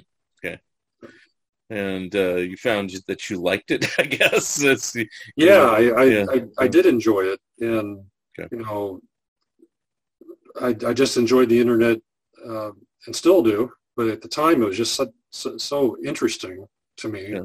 that you could be your own self-publisher in a way, and um, you know, it's what has be- become for me is just uh, you know I can I've uh, if you've looked around my site, you'll you'll notice that I don't really share an opinion so much. It's it's not mm-hmm. it's it's pretty it's almost Wikipedia like in its presentation. It's just mm-hmm. it, it is what it is, and you know I'm not saying somebody is bad or good or, or you know I'm not making any comparisons, and that's right. really really by design. Yeah. Um, I just thought it's not really the place. Yeah, could go which there, is one of the reasons I like it. Facebook, I mean, what Facebook is for. yeah. yeah. but it's one of the reasons I like it because you you just prevent it pre- prevent present the information, you know, and it's like uh, it's up to you to say, oh, I, you know, or the reader to say, oh, I don't really care for Peter Kuper's artwork or yeah. something like that. You know, it's not sure. up to you. Just, you know, it's like, or, and you and you give e- equal weight to everybody, even if they only yeah. had one appearance back in 1950 yeah. or eh, 1958 or something. You know. Yeah, I think that's been a that's been an argument too. So, well, can you really call that one contributor one of the usual gang of idiots? Yeah. You know, and in my in my mode of thinking, they are everybody everybody who, who was actually paid to be in the pages, I call I consider them an idiot. No, they're they're not a Don Martin or or Dick Bartolo, but right. um, you know they they still had their time in the mad limelight. You know, so right. And sometimes, like say writer Chevy Chase and mm-hmm. the artist for that uh, Mission Impossible piece, who only did one other piece. I found out John Cullen Murphy, who's yep. not uh, an artist to be sneezed at. You know, it's like, well, it did what it did. You know, it's kind of funny that Chevy Chase only got one piece in the yeah. magazine, but he went on to bigger and better things with Lampoon and everything else. So, um, and then John Cullen Murphy, I guess the situation is there. It's like, in a certain respect, I guess he was too similar to like Jack Rickard at the time, so they didn't need two artists like that. No. Because I thought that was by John Rickard originally, when you know, because I didn't always read credits, and right. then when I started reading credits more, I said, "Oh, that's not that's not him at all. Yeah. you know. Yeah. Um, um, but I, I, just has been fun, kind of giving. You know, it, it can be very obscure, and and you know there aren't going to be a lot of average, typical readers out there, fans, mm-hmm. really wanting to to get into that granularity of who did what. You know, a, yeah. a one contributor here and there. So yeah. it just is. Um, I, I still kind of like the the process of going through yeah. and listing something like that. Yeah, but I am glad you listed everybody because uh, for especially for my purposes, it was very useful. But also just because, oh, I didn't know that guy did a, something in Mad, you know, because a lot of people use Mad as a stepping stone to something else, or mm-hmm. they did a one-off at Mad and it didn't really work out for whatever reason, and right. you know, you go, oh, you know, yeah but they can still say, "Hey, I was Mad," you know. So um, now you don't put your opinions on the page, and you don't have to go on the negative side. So, who are your favorite artists or writers uh, at Mad? Oh, um, well, it would probably go back to the, to my you know the childhood growing up in it. I think you've you've said it often, and so have a lot of other people. Your your favorite time with the magazines when you, you grew up reading it. Mm-hmm. And so I probably would go with a Larry Siegel and, uh, and Don Martin, of course, um, and Dick DeBartolo. Um, mm-hmm. Any any of the of those guys uh, from that era um, are our favorites. I really do like George Woodbridge an awful lot. Mm-hmm. Um, Jack Davis. You know, I just go down the list of all those those '70s folks. And uh, as far as newer people, I, I like Desmond Devlin. Um, you know, he kind of straddled that line to the much newer issues, but um, you know, I, I think Tom has his has his place um, in, the, in, the, new Mad, newer Mad, mm-hmm. but there. No, it, it I, I, think that um, one thing that happened with it with it modernizing is you didn't quite see this the same stable of artists and writers right continuing a streak. Mm-hmm. So that that may have that may be another reason why I go back to the old days because you just were constantly hit with their work. Yeah, and I I asked Dick about that. I said, you know, what do you why do you think that is? Is like Mad used to be like if you were at Mad, that was either like an end all. That's where you wanted to go, and that's where you. Or if you started to do something else, like in his case, he did Match Game and To Tell the mm-hmm. Truth. Mm-hmm. He stuck. He stuck with Mad, you know, and he said basically the Mad, you know, had, you know, uh, cachet, you know. But nowadays it seems like somebody will work at Mad a few years or a few issues, and then they'll go on and work at Nickelodeon or they'll work, yeah. you know, they'll work at DreamWorks or something or start right. publishing children's books, and they say bye bye Mad, and they never come yeah. back, and it's like. Yeah. Well, you know, the fam- family was lost pretty much. It was looked at as a big family. It was Gaines's family, and you know, it kind of kind of disappeared, especially after he passed. And um, can be argued that you know before he passed, but um, it it just wasn't. The, it probably just got got more expensive to to live as an artist and writer. You can't you can't make bank on Mad alone. Right. You know. And yeah, perhaps you could back in the '60s and '70s. So yeah. you know. Yeah. Or you know, you were talking about people like Stan Hart and uh, Larry Siegel being able to go off to California, and then they would still contribute things to to Mad yeah. occasionally because there was this still this sense of family. Like, I, I you know, they, they would still do it. Yeah, it's very interesting. Uh, you don't hear much about that happening nowadays. Yeah.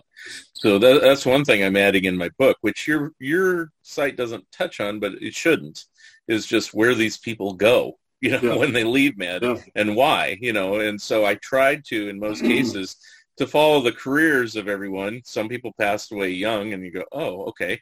I mean, I found some interesting things following the careers as best I could. Some people I couldn't find at all. You know, once they did their Mad thing, they were done. There's like nothing. Um, but there's a, couple of weird endings for some people's lives. Some of them went on to do other things, and I try to list that as best as possible mm-hmm. and uh, everything like that. So you'll see it at the time when it comes out, hopefully in the next year or two. But yeah, it's oh, okay. it's, it's a big, cumbersome project, as hmm. probably your website was, because yeah. um, to get it to this state, how many years did it take? I mean, to get it to like where it's like this, it wasn't overnight. Right? Oh no, no, it, it um, I don't know if you've seen on my on my page where I kind of have a you know it's it's my uh, about page. Yeah, I, I looked at it actually right before we yeah, talked today. Down at, the, down at the bottom, I kind of go through a rough evolution of things. Yeah, that really is pretty true. I, did, I haven't really dated when those things all. Yeah, that's why I was kind of curious. Uh, yeah. Approximately, did it take like ten years to do the? I think there basic, was a lot of. Yeah. There was a lot of overlap, and it's, you know, I, I would like when I was adding the contents, you mm-hmm. know, it, I roughly, you know, I remember in the earliest days of doing that, I wasn't concerned about mentioning that there were two spy versus spies in an issue. Mm-hmm. I sometimes I didn't put things in order. Yeah. You know, I didn't, I didn't credit who wrote the article. Yeah. You know, I put a title up there and, that, and then that evolved. I said, well, that's crappy looking. Yeah. You know, you know so it's just a lot of learning and, and things that weren't obvious at the time became obvious what to do mm-hmm. and the you know the, as far as um, the the starting to put the, the name of the artists and writers up i kind of needed to do that before i could move on to the next thing which was making the big list right you kind of have to everything had a step and it took years and years of overlap and like I can't do that before until I do this. And yeah. you know. for, fortunately for Mad, for the most part, they credited most of their artists and writers over the years. There's a few issues that are kind of iffy. Um, like especially during the Kurtzman Feldstein transition. Although Geissman kind of found out from Feldstein who did what on those last transitionary issues, Mhm. but it's not actually in the magazine, so that can be frustrating. If and I think there are a couple instances where you really don't know who an artist is because it's like they never gave him credit, you know. Yeah, Yeah. that's true. And So, much less the writer. Um, Yeah. But uh, there was, uh, what was his name? Von Bernewitz, yeah, who, who did the checklist. Yeah. Um, big source of help on that. okay. Because I've never seen those. I've heard about them. I mean, people have shown me, but I've never flipped through them. I don't have them or No, anything. They're Yeah. great. They're, you know, he was brought on to kind of, not brought on. Um, I think he offered to do it and Mad said, yeah, go for it. Mhm. and um, they even- then they promoted him in the contents pages for the three volumes that he did. Right. And so he, he had their their attention to be able to get things right. Yeah. So I, I really I really used that. I can thank Mike Slaubaugh for even making me aware. Do you know who Mike is? Yeah, I think he has that website. Uh, well, you can explain, but yeah, I know. It's, uh, yeah, it's it's the Mad Lists yeah that one. Yeah, yeah. and uh, he uh, he made me aware of that that von Bernewitz lists were even out there. I I just um, probably skimmed over it in the contents over Yeah. the years, but I never knew how valuable it could be. And before I could get my own, yeah. Mike was helping feed me information when I needed it. Oh, okay. Because yeah, see, I you know I know I've known about them for years, but I've never been able to find them cheaply. Yeah, that's Yeah, you know they're tough. usually Right. hundreds of dollars nowadays, and it's like I don't know. You know, maybe I should just take the plunge. I have everything else and just get them. But you yeah. know, Well, now you can just use my site. yeah, that's true. That's just, true. But you know, I've just transferred it all over. yeah. You know, it's all, all, all very much in Yeah. keeping with those books. One thing I did like on your side, and I'll tell you, you know, if you could do more, but there may not be much more. Uh, you did scan all the issues of Mad Freaks and Mad Panic. Mhm. Um, I don't know if there's many other Mad. Uh, I guess there's that Journal of Madness.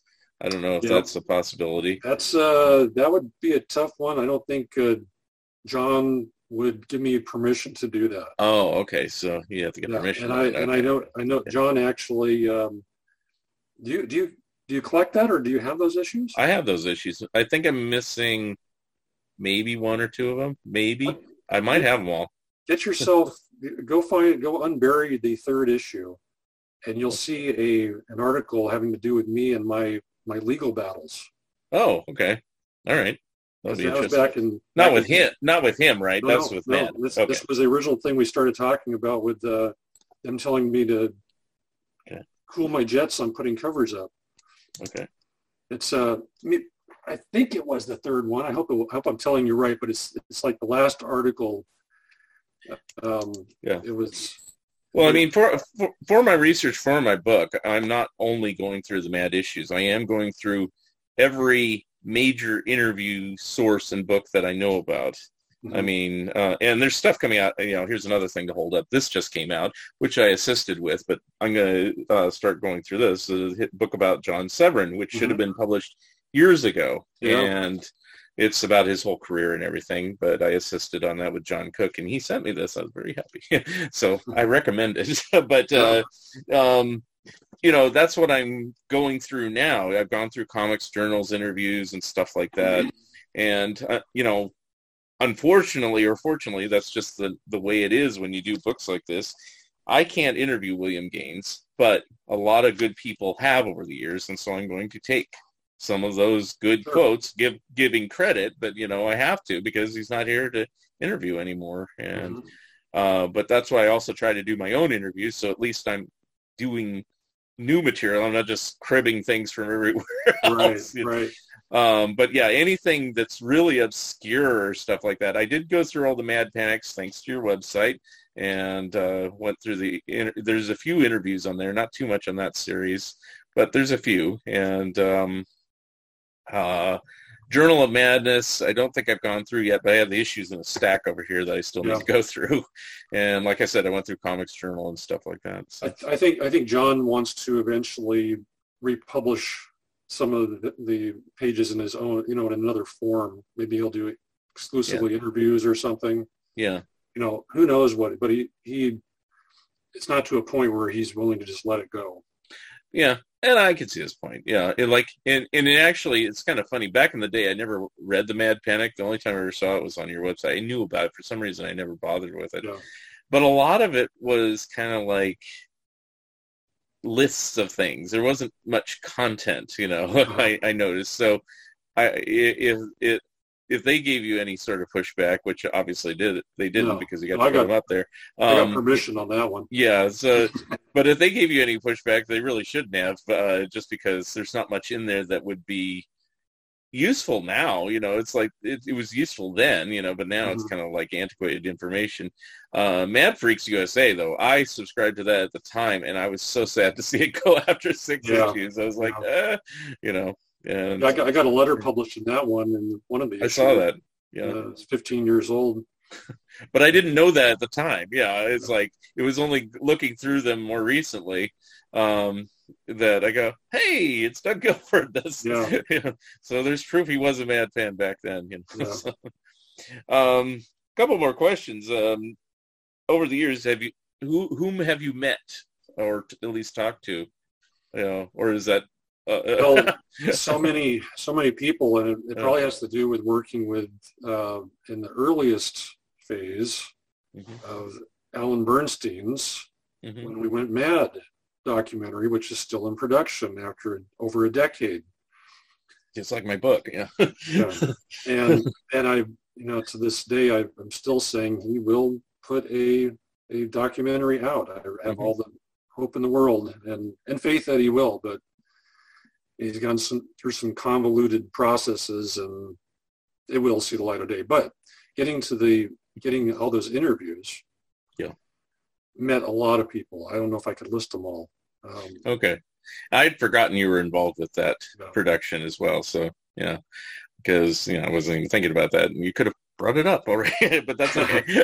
No, I, I, I tend to, you know, people, people kind of, you know, put me in that, put me in as a co-producer on a, on that, that movie. And it really may, may have started out that way, but we really have diverged over the years and we're still very friendly and I still am his number one cheerleader. Mhm. You know, when So who who came up with the idea of it? I mean, everybody oh, saw totally that. his. Oh, okay. So It's totally his. and he approached you. Okay. Okay. I sort of said, Hey, I'll help you out if you need some help. And I Yeah, know yeah. some guys. Yeah. you know, Okay. or I can help you get into the current Mad Staff door, you know, um, in, in New York. Um, but he he had laid the groundwork way before, Oh, okay. and um, uh, he was doing some interviews with um, California contingent. Um, know, had Larry Siegel. Uh, Mhm. uh, Kogen. Um, um, um, I know he got Harry. I know he got Harry North because I saw a clip from that. And you got Frank Jacobs too. And Frank, Yeah. Frank, Frank, I can I can see I, I helped uh, do that, but just because of who I knew um, Mhm. down there, and but the, those were people living in California. I kind of flew down and helped out with the production a little bit, and then that that got more involved when we went to New York and started getting serious on that one. So Yeah. we we set up in Mort Drucker's living room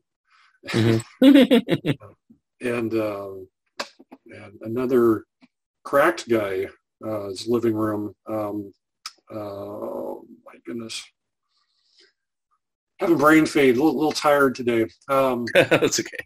yeah, uh, he. I think he left and actually didn't he become a, some sort of an editor? At cracked. Um, I thought so, maybe, or a big time writer anyway.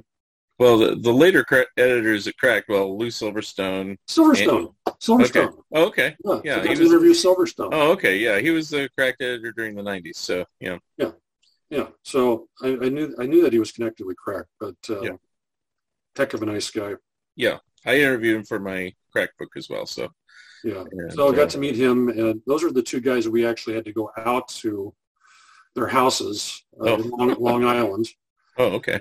because they were video, you know, um, Hmm. and the the rest of the guys we we set up on the fourth floor Mm-hmm. I think there was a fourth floor of the Society of Illustrators, mm. and people came to us that for for those interviews. Yeah, uh, yeah, and so many of them have passed now. Yeah, yeah. So. Well, I am hoping, but you know, I'm still plugging. I mean, the history on my Mad book because I didn't want to do it. Um, I figured, you know, people like yourself cover a lot of stuff. Uh, you know, there's been other Mad books, but Ben Ohmart, the guy who publishes Bear Manor Media, said, "I want you to do a Mad book," and he's been bugging me for years. And then when Mad went reprint, I thought, well, this is like perfect time. I knew that the documentary was being done, and you know, I, I want to go on record that I don't want to step on anyone's toes one way or the other. You know, it's like um, I'm just trying to do my own thing. I, and mm-hmm. I'm hoping, though, you know, in, in, kind of a weird way, I, I'm hoping that, you know, whichever comes first, you know, it's like I'm hoping that uh, both will be valid and have good information. You know, mm-hmm. that it's like, you know, yeah. I don't want to be accused that, you know, oh, I waited for the documentary to come out if it came out if it comes yeah. out first. You know, just like you grab those interviews. You know, I don't know if those interviews would be helpful for what I'm doing. You know. Oh, I, I think that I think Alan's is really a a, a much more um, you know, it, I won't, I won't say, I won't say typical, um, but it's going to go over the, the, entire history, right? Uh, you know, to a certain degree. With with the interviews, it's going to be um, the basically, I think, aimed at people who don't know a lot about the magazine. So it's going to have to kind of go there. You know, yeah. it's going to be appreciated by those who do know, and yeah. probably aimed more toward those who don't.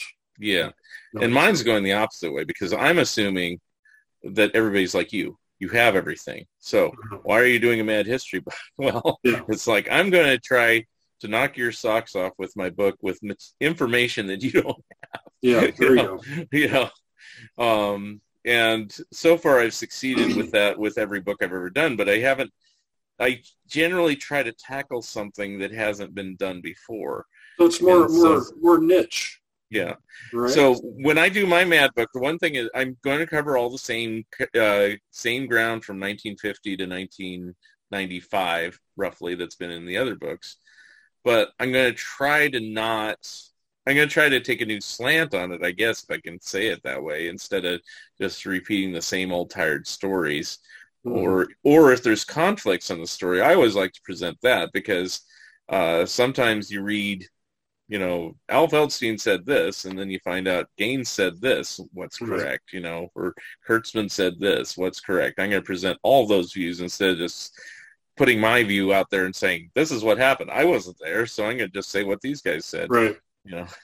Fortunately, I, always love the William Gaines interview. Uh, like this is a Comics Journal one. You may have seen it. I'm sure. It's like uh, where he had seen the Kurtzman interview that was in Comics Journal a few issues before, and he corrects everything that Kurtzman says. He says, "Well, he didn't have jaundice when this happened because he was doing, you know, it's like, you know, he had it when it, issue five came out. That's why we did issue five, and we did that uh, Publisher of the Month that page that got us in trouble. He didn't have jaundice before issue one because that wouldn't have made sense, you know. And so, right, you know, right, right. You know, but I'm still gonna put Kurtzman's quote saying I had it at page one, but then you know cover it with Gaines's. You know, that's the way yeah. I tend to write. That'll, that'll be that'll be entertaining reading it that way. Yeah. So, um, so there's like conversational about it. You know, see how yeah. people's Rashomon memories are about things. yeah. Know, which happens. Oh, you know. uh, um, traditional. Tra- traditional was the word I was looking for for mm-hmm. uh, for for the for Alan's. You know, not not typical traditional yeah. Well, I hope I, I just hope it's entertaining, you know, and uh, like uh, I know you said you're not a big EC fan necessarily, but uh, there's like this great EC documentary that had all the usual suspects uh, mm-hmm. um, being interviewed that was made back in the 90s when everybody was still around feldstein and davis and gaines and everybody was interviewed in it it was actually well done i would like it to at least be of that level where yeah. it's like you know it's a little bit talking headish, but you know, it's like they show good graphics and they kind of just tell the story mm-hmm. of how the horror comics came to be and what caused their demise. You know that type right. of thing. You know, so. right.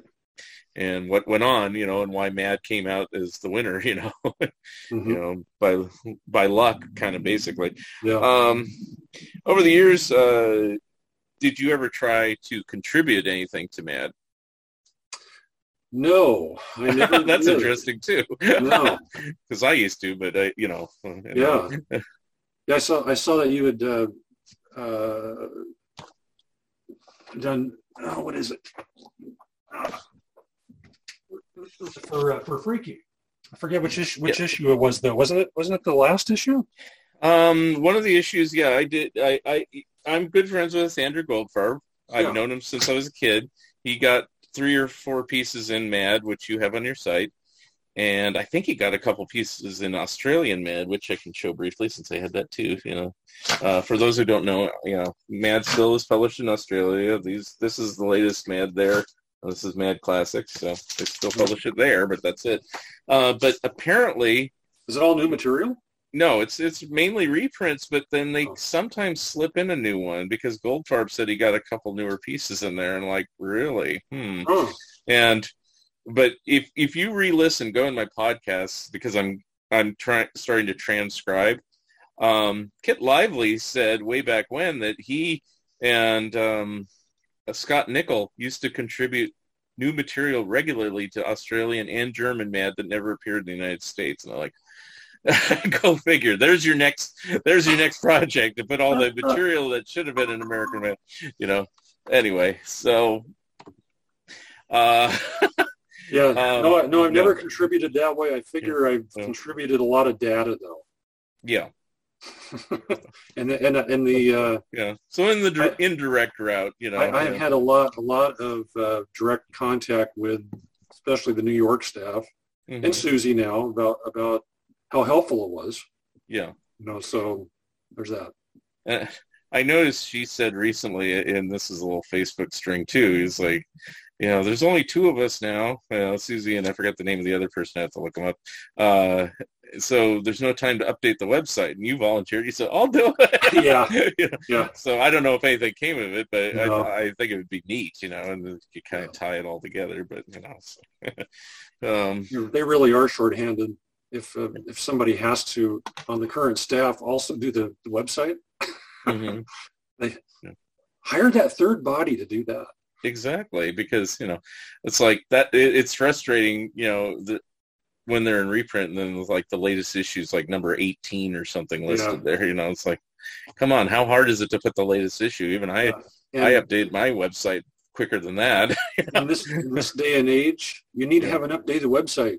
yeah, yeah. I think you and I do them a better service. I mean, every time a new issue comes out, I always post it, new issue in the mail today, and then you know you get the inevitable responses.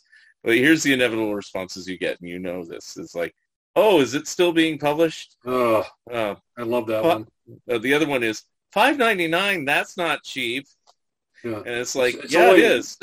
Yeah, it is. Five ninety nine is the longest price point. Yeah. That there ever was.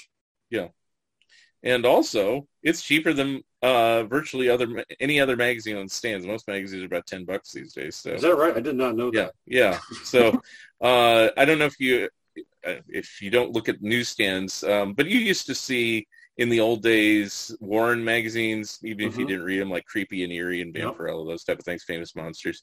Anyway, there's this guy now named Rich Sala who publishes kind of knockoffs on them. This new material. Uh, one's one was called the Creeps, but he had to change the name because it sounded too much like creepy. So Oh. now it's called Shutter, and he does this other one called Vampiress Carmilla, which is like Vampirella, but we're not telling.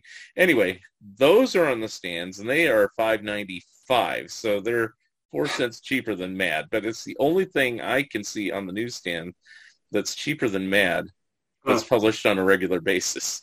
And you know, for people who say that's not cheap, you know, it's like, well, then you haven't bought a magazine. And then people always say, you know, you know, uh, I always love it when people also write, well, I can't buy it because it's all reprints. You know, when did you last, uh, you know, and then when did you last buy it? Oh, the last time I bought it was it was forty cents. Well, okay, that was fifty years ago. So you have fifty years ago of uh, reprinted material Yeah. that you have not seen. So Yeah. yeah, people don't really think it through. You know, I, I sometimes wonder the people on the, fa- on the on the Facebook groups, especially. Yeah. Why are they even there? You know, and some, most of the time, they're you know not most, but there are a lot of people who just sneak in and start bashing it. right, You know, and I that sort of sticks to my craw. yeah. Now I can understand, like, if somebody like you or I who's been collecting it for years, and you're just kind of disgusted that it's all in reprints, and you have it all, and you've read it all.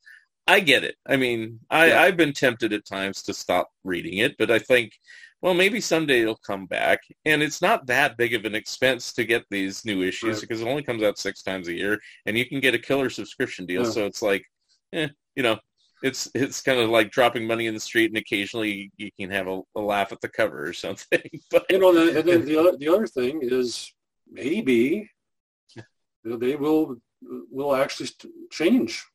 Yeah. You know, change change one way, change back. I think it will. That's my prediction. You know, Uh, I don't know if it'll be so- full new support them. material. Yeah. so- so I don't think it. it'll be full new material, but I think that they'll start incorporating more new material than they are. Mhm. Um, and you know, as far as newsstands go, well, you know, they tend to kind of act like it's more of a comic book versus a magazine now. So it's kind of in the comic book ghetto, you know, Yeah. comic store ghetto. But they're always they're always going to be more of a subscription Yeah. piece now. I think, right? Yeah. Um, I, I don't know if you remember this, is that there was this big push in the latter Ficarra days. They were trying to push for more subscriptions. And there's like a questionnaire that was sent out or something. I think it was in, if I remember, if memory serves, there was a page in random issues of Mad. There's like two versions published that issue. And you talk about it on the, uh, on the website. Uh, that some had the questionnaire and some didn't, and if you had the one with questionnaire, you get some sort of a little free gift. Well, unknowingly, I got the one with questionnaire, but I remember all the questions were like, um, you know, do you subscribe to Mad? And I put no. What would it take to get you to subscribe to Mad? Not much, you know, because I like buying it off the stands. I really mm-hmm. did. You know, I, I didn't did care. too. I didn't I- care if I- it's five ninety nine a month. It was just fun to like go in the store and like there it is, you know, and you flip mm-hmm. through it and get a good I- copy and you leave. I didn't subs- I didn't subscribe until very very late in the game because I Yeah. wanted to make sure I got the most pristine copy. That was me too. that was Yeah. me too. That was it. Yeah, I- because there's been a, scanning. A couple times they've been crunched up a little bit in the mailbox. Yeah. go, you know, it's like, you know, You know, I was thinking they could do a whole piece about, you know, just a funny little video about a, a typical mad uh, obsessive, you know, making sure there wasn't any moisture on the on the belt where you where they scan it over the the sensor. You know, oh yeah. you know all that Well, I, of, just how crazy you can get. that would be a whole article. Yeah, I, I remember I was obsessive to make sure because checkers in the old days didn't care uh, that they would scan it and just throw it in the bag with the milk Yeah. and all the other wet goods, so you have this soggy magazine when you pull it out of the bag. You know, and I used to tell my mom if she was with me when we bought it, when they scan it, have them hand it to me. You know, Yeah. and then I'd pack it with cereal or something that was Yeah. dry. You know, right, or, or just hold on to it. You know. just just a few years ago, I would be going uh, grocery shopping with my wife and said, "I'll be right back. I'm gonna go get the magazine first. you know, I'd, I'd go out and do that, and then go back and help her with the shopping. Right. Right. You know, that's Eh, get create creative ways to preserve your magazine. We're obsessed. Mhm. And then when I'm sure you went through this phase too. I'm pro- I'm, I'm sure you used to fold in your fold-ins, and then somewhere you say, "What am I doing?" and you stop doing it, right? Oh yeah, you- yeah. Now yeah. then you figure out a way to just kind of not fold it, but you can kind of read down through it to figure it Yeah. out. The, the way I do it is I just put a piece of paper on this half, and then Uh-huh. I move it over and on this half, and I go, "Okay, that's what it's supposed to try to say," and figure out the letters. Or Yeah. sometimes I'll sometimes I'll scan the back page and then do it electronically. yeah, yeah. Well, that's the easy way now, you know. But back in the day when I, you know, decided not to fold them anymore, you know, it's like, Yeah. Um, but I was so bad, I had to rebuy the first year of Mads because that I originally bought because I used to clip them out because it said a Mad Mini poster, Oh, and so. I'd clip them out and put them on the wall. Oh boy. Silly me. so I had a year of coverless Mads, and then I went back and rebought them. So, so Yeah. but fortunately, that they weren't rarer than hen's teeth back then. Imagine if I did that with the comic book ones or something like Oh, that. but anyway, well, um, any other future plans for the site other than what you might have discussed, or any other plans anyway, or outside the Well, website? As far as the site goes, um, you know, I'm always looking for what what I can do to continue the my own personal interest in keeping it going. not not that I'm going to end it anytime soon because there are a lot of people out there who are are very invested in it Mhm. and I will occasionally you know ask for help for on the you know for uh, oh and not because I couldn't afford to to you know pay the hosting fees with my service provider because I have for years and years but it's the, kind of the principle of the thing I, you know if people want to support it I'll let them and so I'll put the I'll put the word out like every three years Yeah. and uh, they, they have shown over and over and over again that yes please keep it going but Yeah. there's there still have been points there where I you know I, I've gotten a little tired of it you know guess gets it's so Well, didn't you take it down once, and then there was a little bit of an outcry? I, think, thought you did. Uh, I think I think it can be counted, and one fellow can back me up on this who seems to record these types of things. Um, I think I've actually had it down four times. For, oh wow! For, for less than a week, Uh-huh. and um, and it was I can't really tell you where my head was at at that point, but it it probably was related to being a little burned out on it Yeah, and um, and then the emails and and you know the hoopla that that it stirs to get that thing back up there is just okay. You're this is beyond me now, and it really would be stupid to take this down. And you know, I've gone completely the other direction. I think now, and it as long as uh, there isn't a World War Three, it'll be around, I guess. right. I guess you have to figure out how to do a legacy thing if you know something happens. Then I know Yeah. you were talking about selling your Mad collection after the fact. I don't know if you got any takers at this point, but you know. Well, I kind of went about I went about that whole thing uh, completely the wrong way. I think. And oh, okay. I, I still am uh, thinking about doing that Yeah. someday. I, I'm not really. I I think what I've what I've kind of come down to is maybe it belongs in the library. Yeah. kind, There's know. certain universities that will take them and archive them and use Yeah, them for reference like that. like that. So I'm, um, thinking about that. It's not not about. I, I I just really don't like the idea of trying to sell it. Right. You know. Yeah. I'm kind of the same way about my collection. I mean, I could, but you know, then what? You know, you know. um, but I- you know, it's not for me to figure out right now. Um, but the other thing is, you know, uh, uh, I I just thought you took it down once, but uh, you know, yeah. um, but I and I remember when that happened, I thought you were just kind of testing the waters to see if anybody actually really read this thing. Well, it, it, it ended up. It wasn't my. It wasn't my my goal to do that, but it, but I Yeah. did find out that people were were Yeah. looking at it and really cared about it. But you know, as far as um, what to what to do to continue my own interest in it, Yeah. I I've been doing some little things with. Uh, I, this has been totally nuts, and I kind of I don't regret it, but the the marginals. yeah, yeah, I was going to ask about that. I don't know what I was thinking. That that's that's been a a real time sucker. Um, you know, and I, I just can't do it all the time. So it's it's probably going to be a five year long project from start to finish. Yeah. Um, but other things too. Um, I very recently, like this last week, somebody mentioned.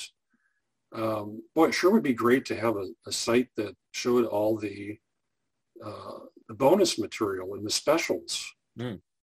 And I thought, oh, well, I could probably do that. Yeah.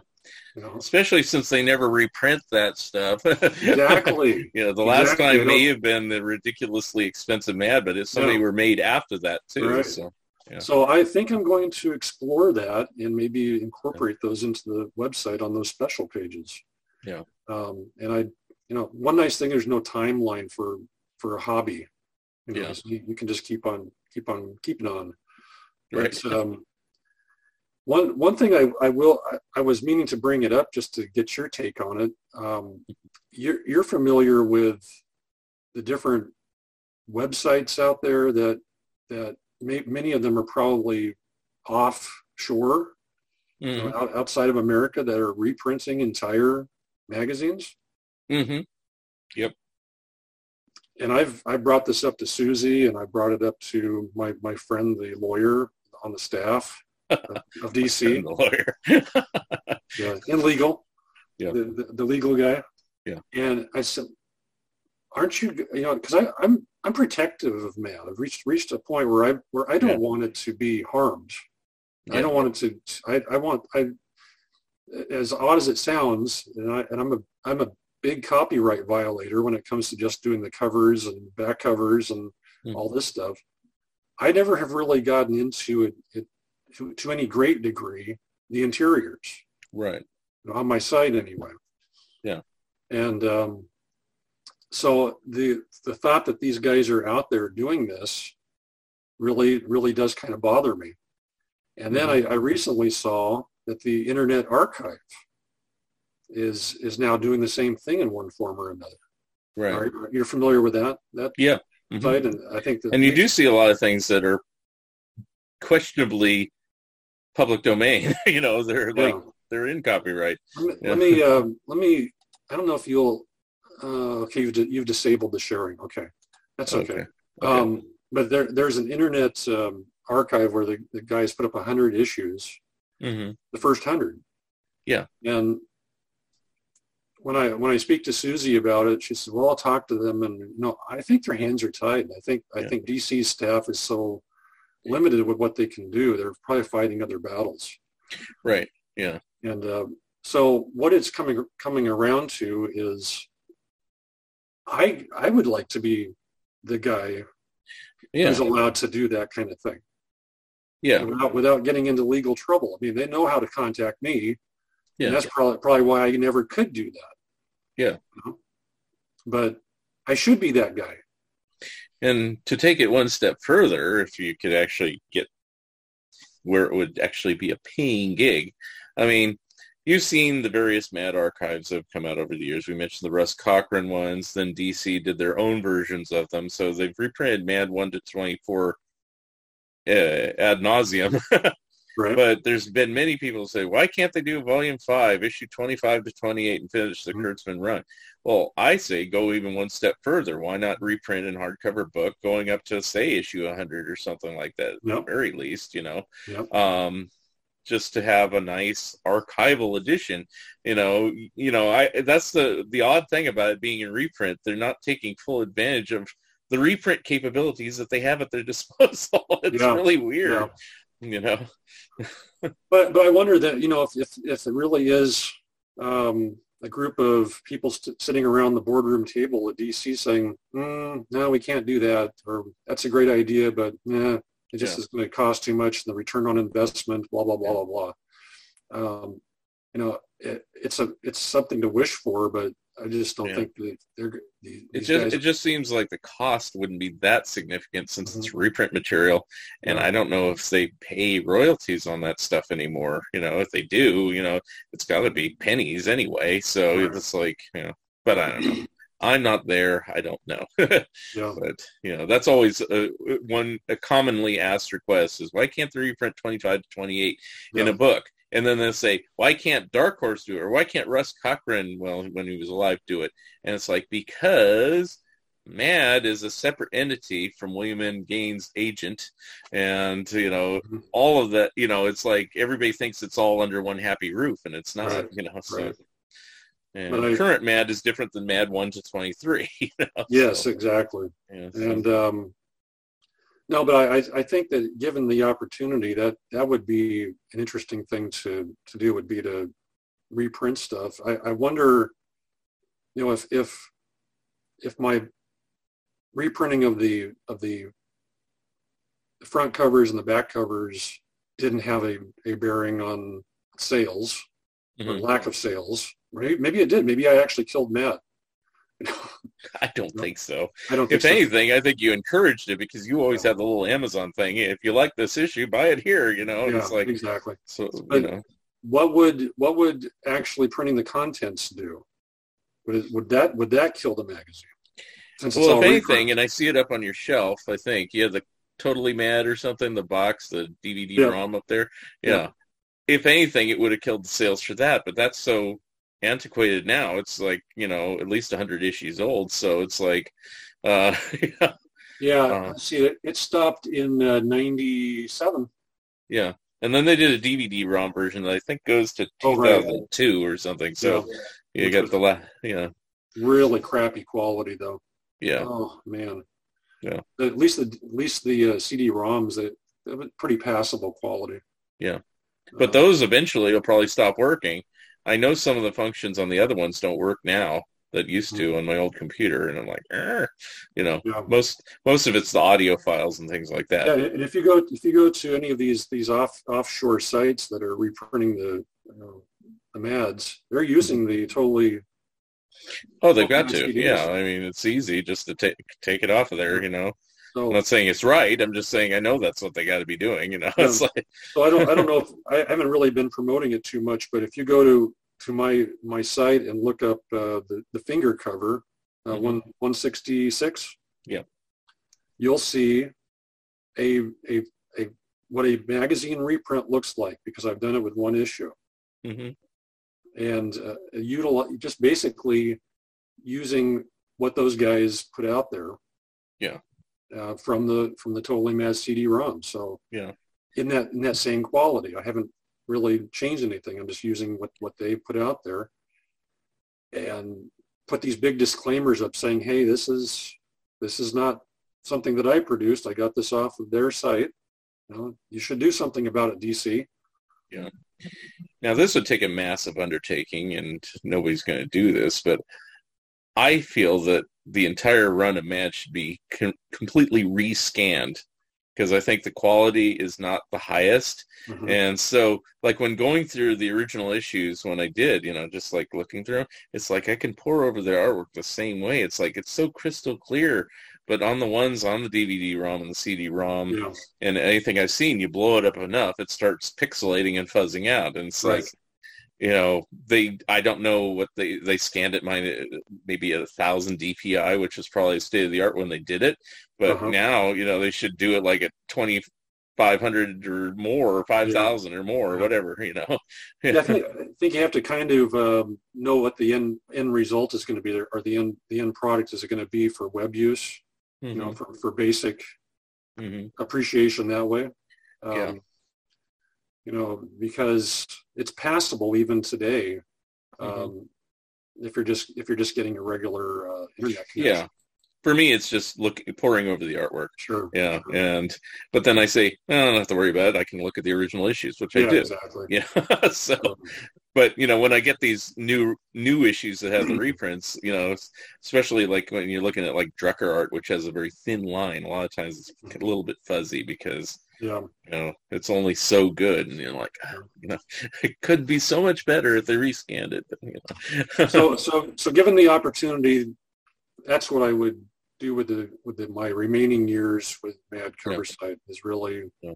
really do make it more of a mad more than the mad cover site Right. And then, you know, here's one suggestion. I'm not saying you're passing anytime soon. I'm, I believe you're younger than me. I'm 55, so it's like, um, um, i'll be 57 oh, so you're a little older. Okay, but we're roughly the same age. Um, the there was this guy named Don Markstein who did the Toonopedia, hmm and somewhere along the line he passed away hmm and Toonopedia continued on, and then it disappeared for a while, and then somebody else brought it back, but it, and then it, I think currently it's gone again, and it's still a valuable resource, even though it hasn't been updated in about 10, 15 years, whatever, Right. since he passed. So that would be an example of, you know, what to do with a legacy, you know, besides just your collection is what to do with the site so that it continues on, even if it's not updated anymore after your passing. well I'll, t- I'll tell you i'll tell you what i've done in, in that regard i have five friends Yeah. who i have given my my passwords to my my server mm-hmm. and given them directions oh, to take it over. Very good. uh, that's, that's, my legacy. It's okay. um, between the five of them. You know, somebody's somebody's going to have the power to to at least pay the bills. Okay. You know, and they can raise money with through GoFundMe or whatever, and pretty easily and pay for it. Um, and so I don't I don't think it's going to go away anytime soon. Very good. Um, okay, so, so, even if Mad does, the, uh, the site's site not going to go away. Doug Gilford's site yeah. will not go. even, if, even if I get, even if I'm alive but I'm mentally capa- incapacitated, it'll it should still go on without me. It keeps going. yeah. So, um, I guess we are usually at this point in the podcast. I usually say, you know, it's like, well, is there anything to promote? But we've been promoting the website the whole time. But yeah. uh, do you do any personal appearances or anything like that, or do you just kind of do this behind the scenes? Um, it's pretty much behind the scenes. Um, you, you know, I am going to be attending. I don't know if you heard about this. There, um, Angelo Torres is maybe 90 or just turning 90. Mm-hmm. And they're going to have a retrospective uh, gallery exhibition at the Society of Illustrators. Mm. That has not been promoted on their website yet, but I, I'm I'm saying so now. Um, and there, it's going to be in New York, uh, Society of Illustrators. Um, I'll just say mid-June at mm. this point, and I will be in attendance for that. I've already bought my plane ticket and got the hotel, and wife and I are going. Very good. Okay. Where's my appearance? I don't know if I'm going uh, because I think I might. Well, it might be in May. There is going to be a comic convention that I've been invited to in Salem because we're both Oregonians mm-hmm. uh, uh, in the month of uh, May, some May 21st, I believe. It's a one-day thing. And uh, I've been invited there as a special guest because of all my various books, not just my cracked ones or mad ones or anything else, and it's everything else I do. Um, so I'm honored. Um, but I don't know if I'm making any trips back east. I should, you know, that sounds good. If it was yeah. like a year from now, it'd probably be easier for me because yeah. uh, I still wasn't planning to travel much this year, even though pandemic's kind of lightening up finally. Yeah. But well, I'm, uh, I'm, going. I'm going back for Angelo, but I I've also got friends there and the and their staff, and you know, I, I go over and over to to the Giz Wiz's place and you know, Dick's place. Yeah, yeah. I, I, knew what you meant. yeah, you know, I just see a bunch of people that I know back there and shoot the shit for a few hours. So. Okay, that's cool. Well, tell them hi when you go there. He'll say, "Who?" Yeah, like I haven't interviewed you on the podcast. Okay. Um, um, let's see. So um, I guess if there's nothing else going on, uh, that kind of wraps everything up. If you have any lasting thoughts to say about Mad. You know, hope we hope it continues. But yeah, that's that's the the biggest thing. I hope it uh, can re- return to um, at least doing new material. I, you know, it's going to take a take a generation. Um, you know, this current generation just doesn't seem to, to do an awful lot of reading anyway. And so I, I, I wish that Mad would, you know, DC would, would realize that going going after that generation doesn't need to be uh, their main focus. I mean, go go for what, go for who knows it. Yeah. You know, and, and appeal to that. That'd, be what my my biggest advice is: change your change who you're you're focusing in on. Okay. And then if somebody wants to get in contact with you, obviously the website, but any other way, uh, if they have questions or want to contribute something? Well, there is a there's a uh, Facebook variation of my very site. It's if you go to Facebook and, and, and search out madcoversite.com, there's you know I, I, throw stuff up there and on and I'll pass that along to other mad groups. Mm-hmm. I've got a Twitter feed, um, also Mad Cover Site. Uh, it might be might be under Doug Gilford. I forget now. Um, but I put some of the same stuff there, so that there are ways to get a hold of me that way too. Okay. Well, very good. Well, thank you, Doug Gilford, for being on the Fun Ideas podcast today. It was a blast. And if something new and fresh comes out from Ed, we'll probably uh, have you back on to talk about it. Great. Nice, right. nice talking to you, Mark.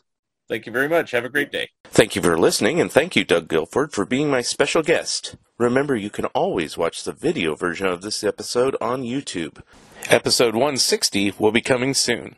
If you would like to comment and or be a guest on this podcast, please drop me a line at funideas.mark at gmail.com. Become a Patreon of Mark Arnold and Fun Ideas Productions. If everyone listening just contributed a dollar a month, that would be a tremendous help in continuing the production of my books and this podcast. Also, subscribe to my YouTube channel. The opening and closing music for the Fun Ideas podcast is provided courtesy of Andrew the Slow Poisoner Goldfarb and is used with permission. This has been the Fun Ideas podcast. This is Mark Arnold speaking. This episode is copyright 2022. Fun Ideas Productions. Thank you and good night.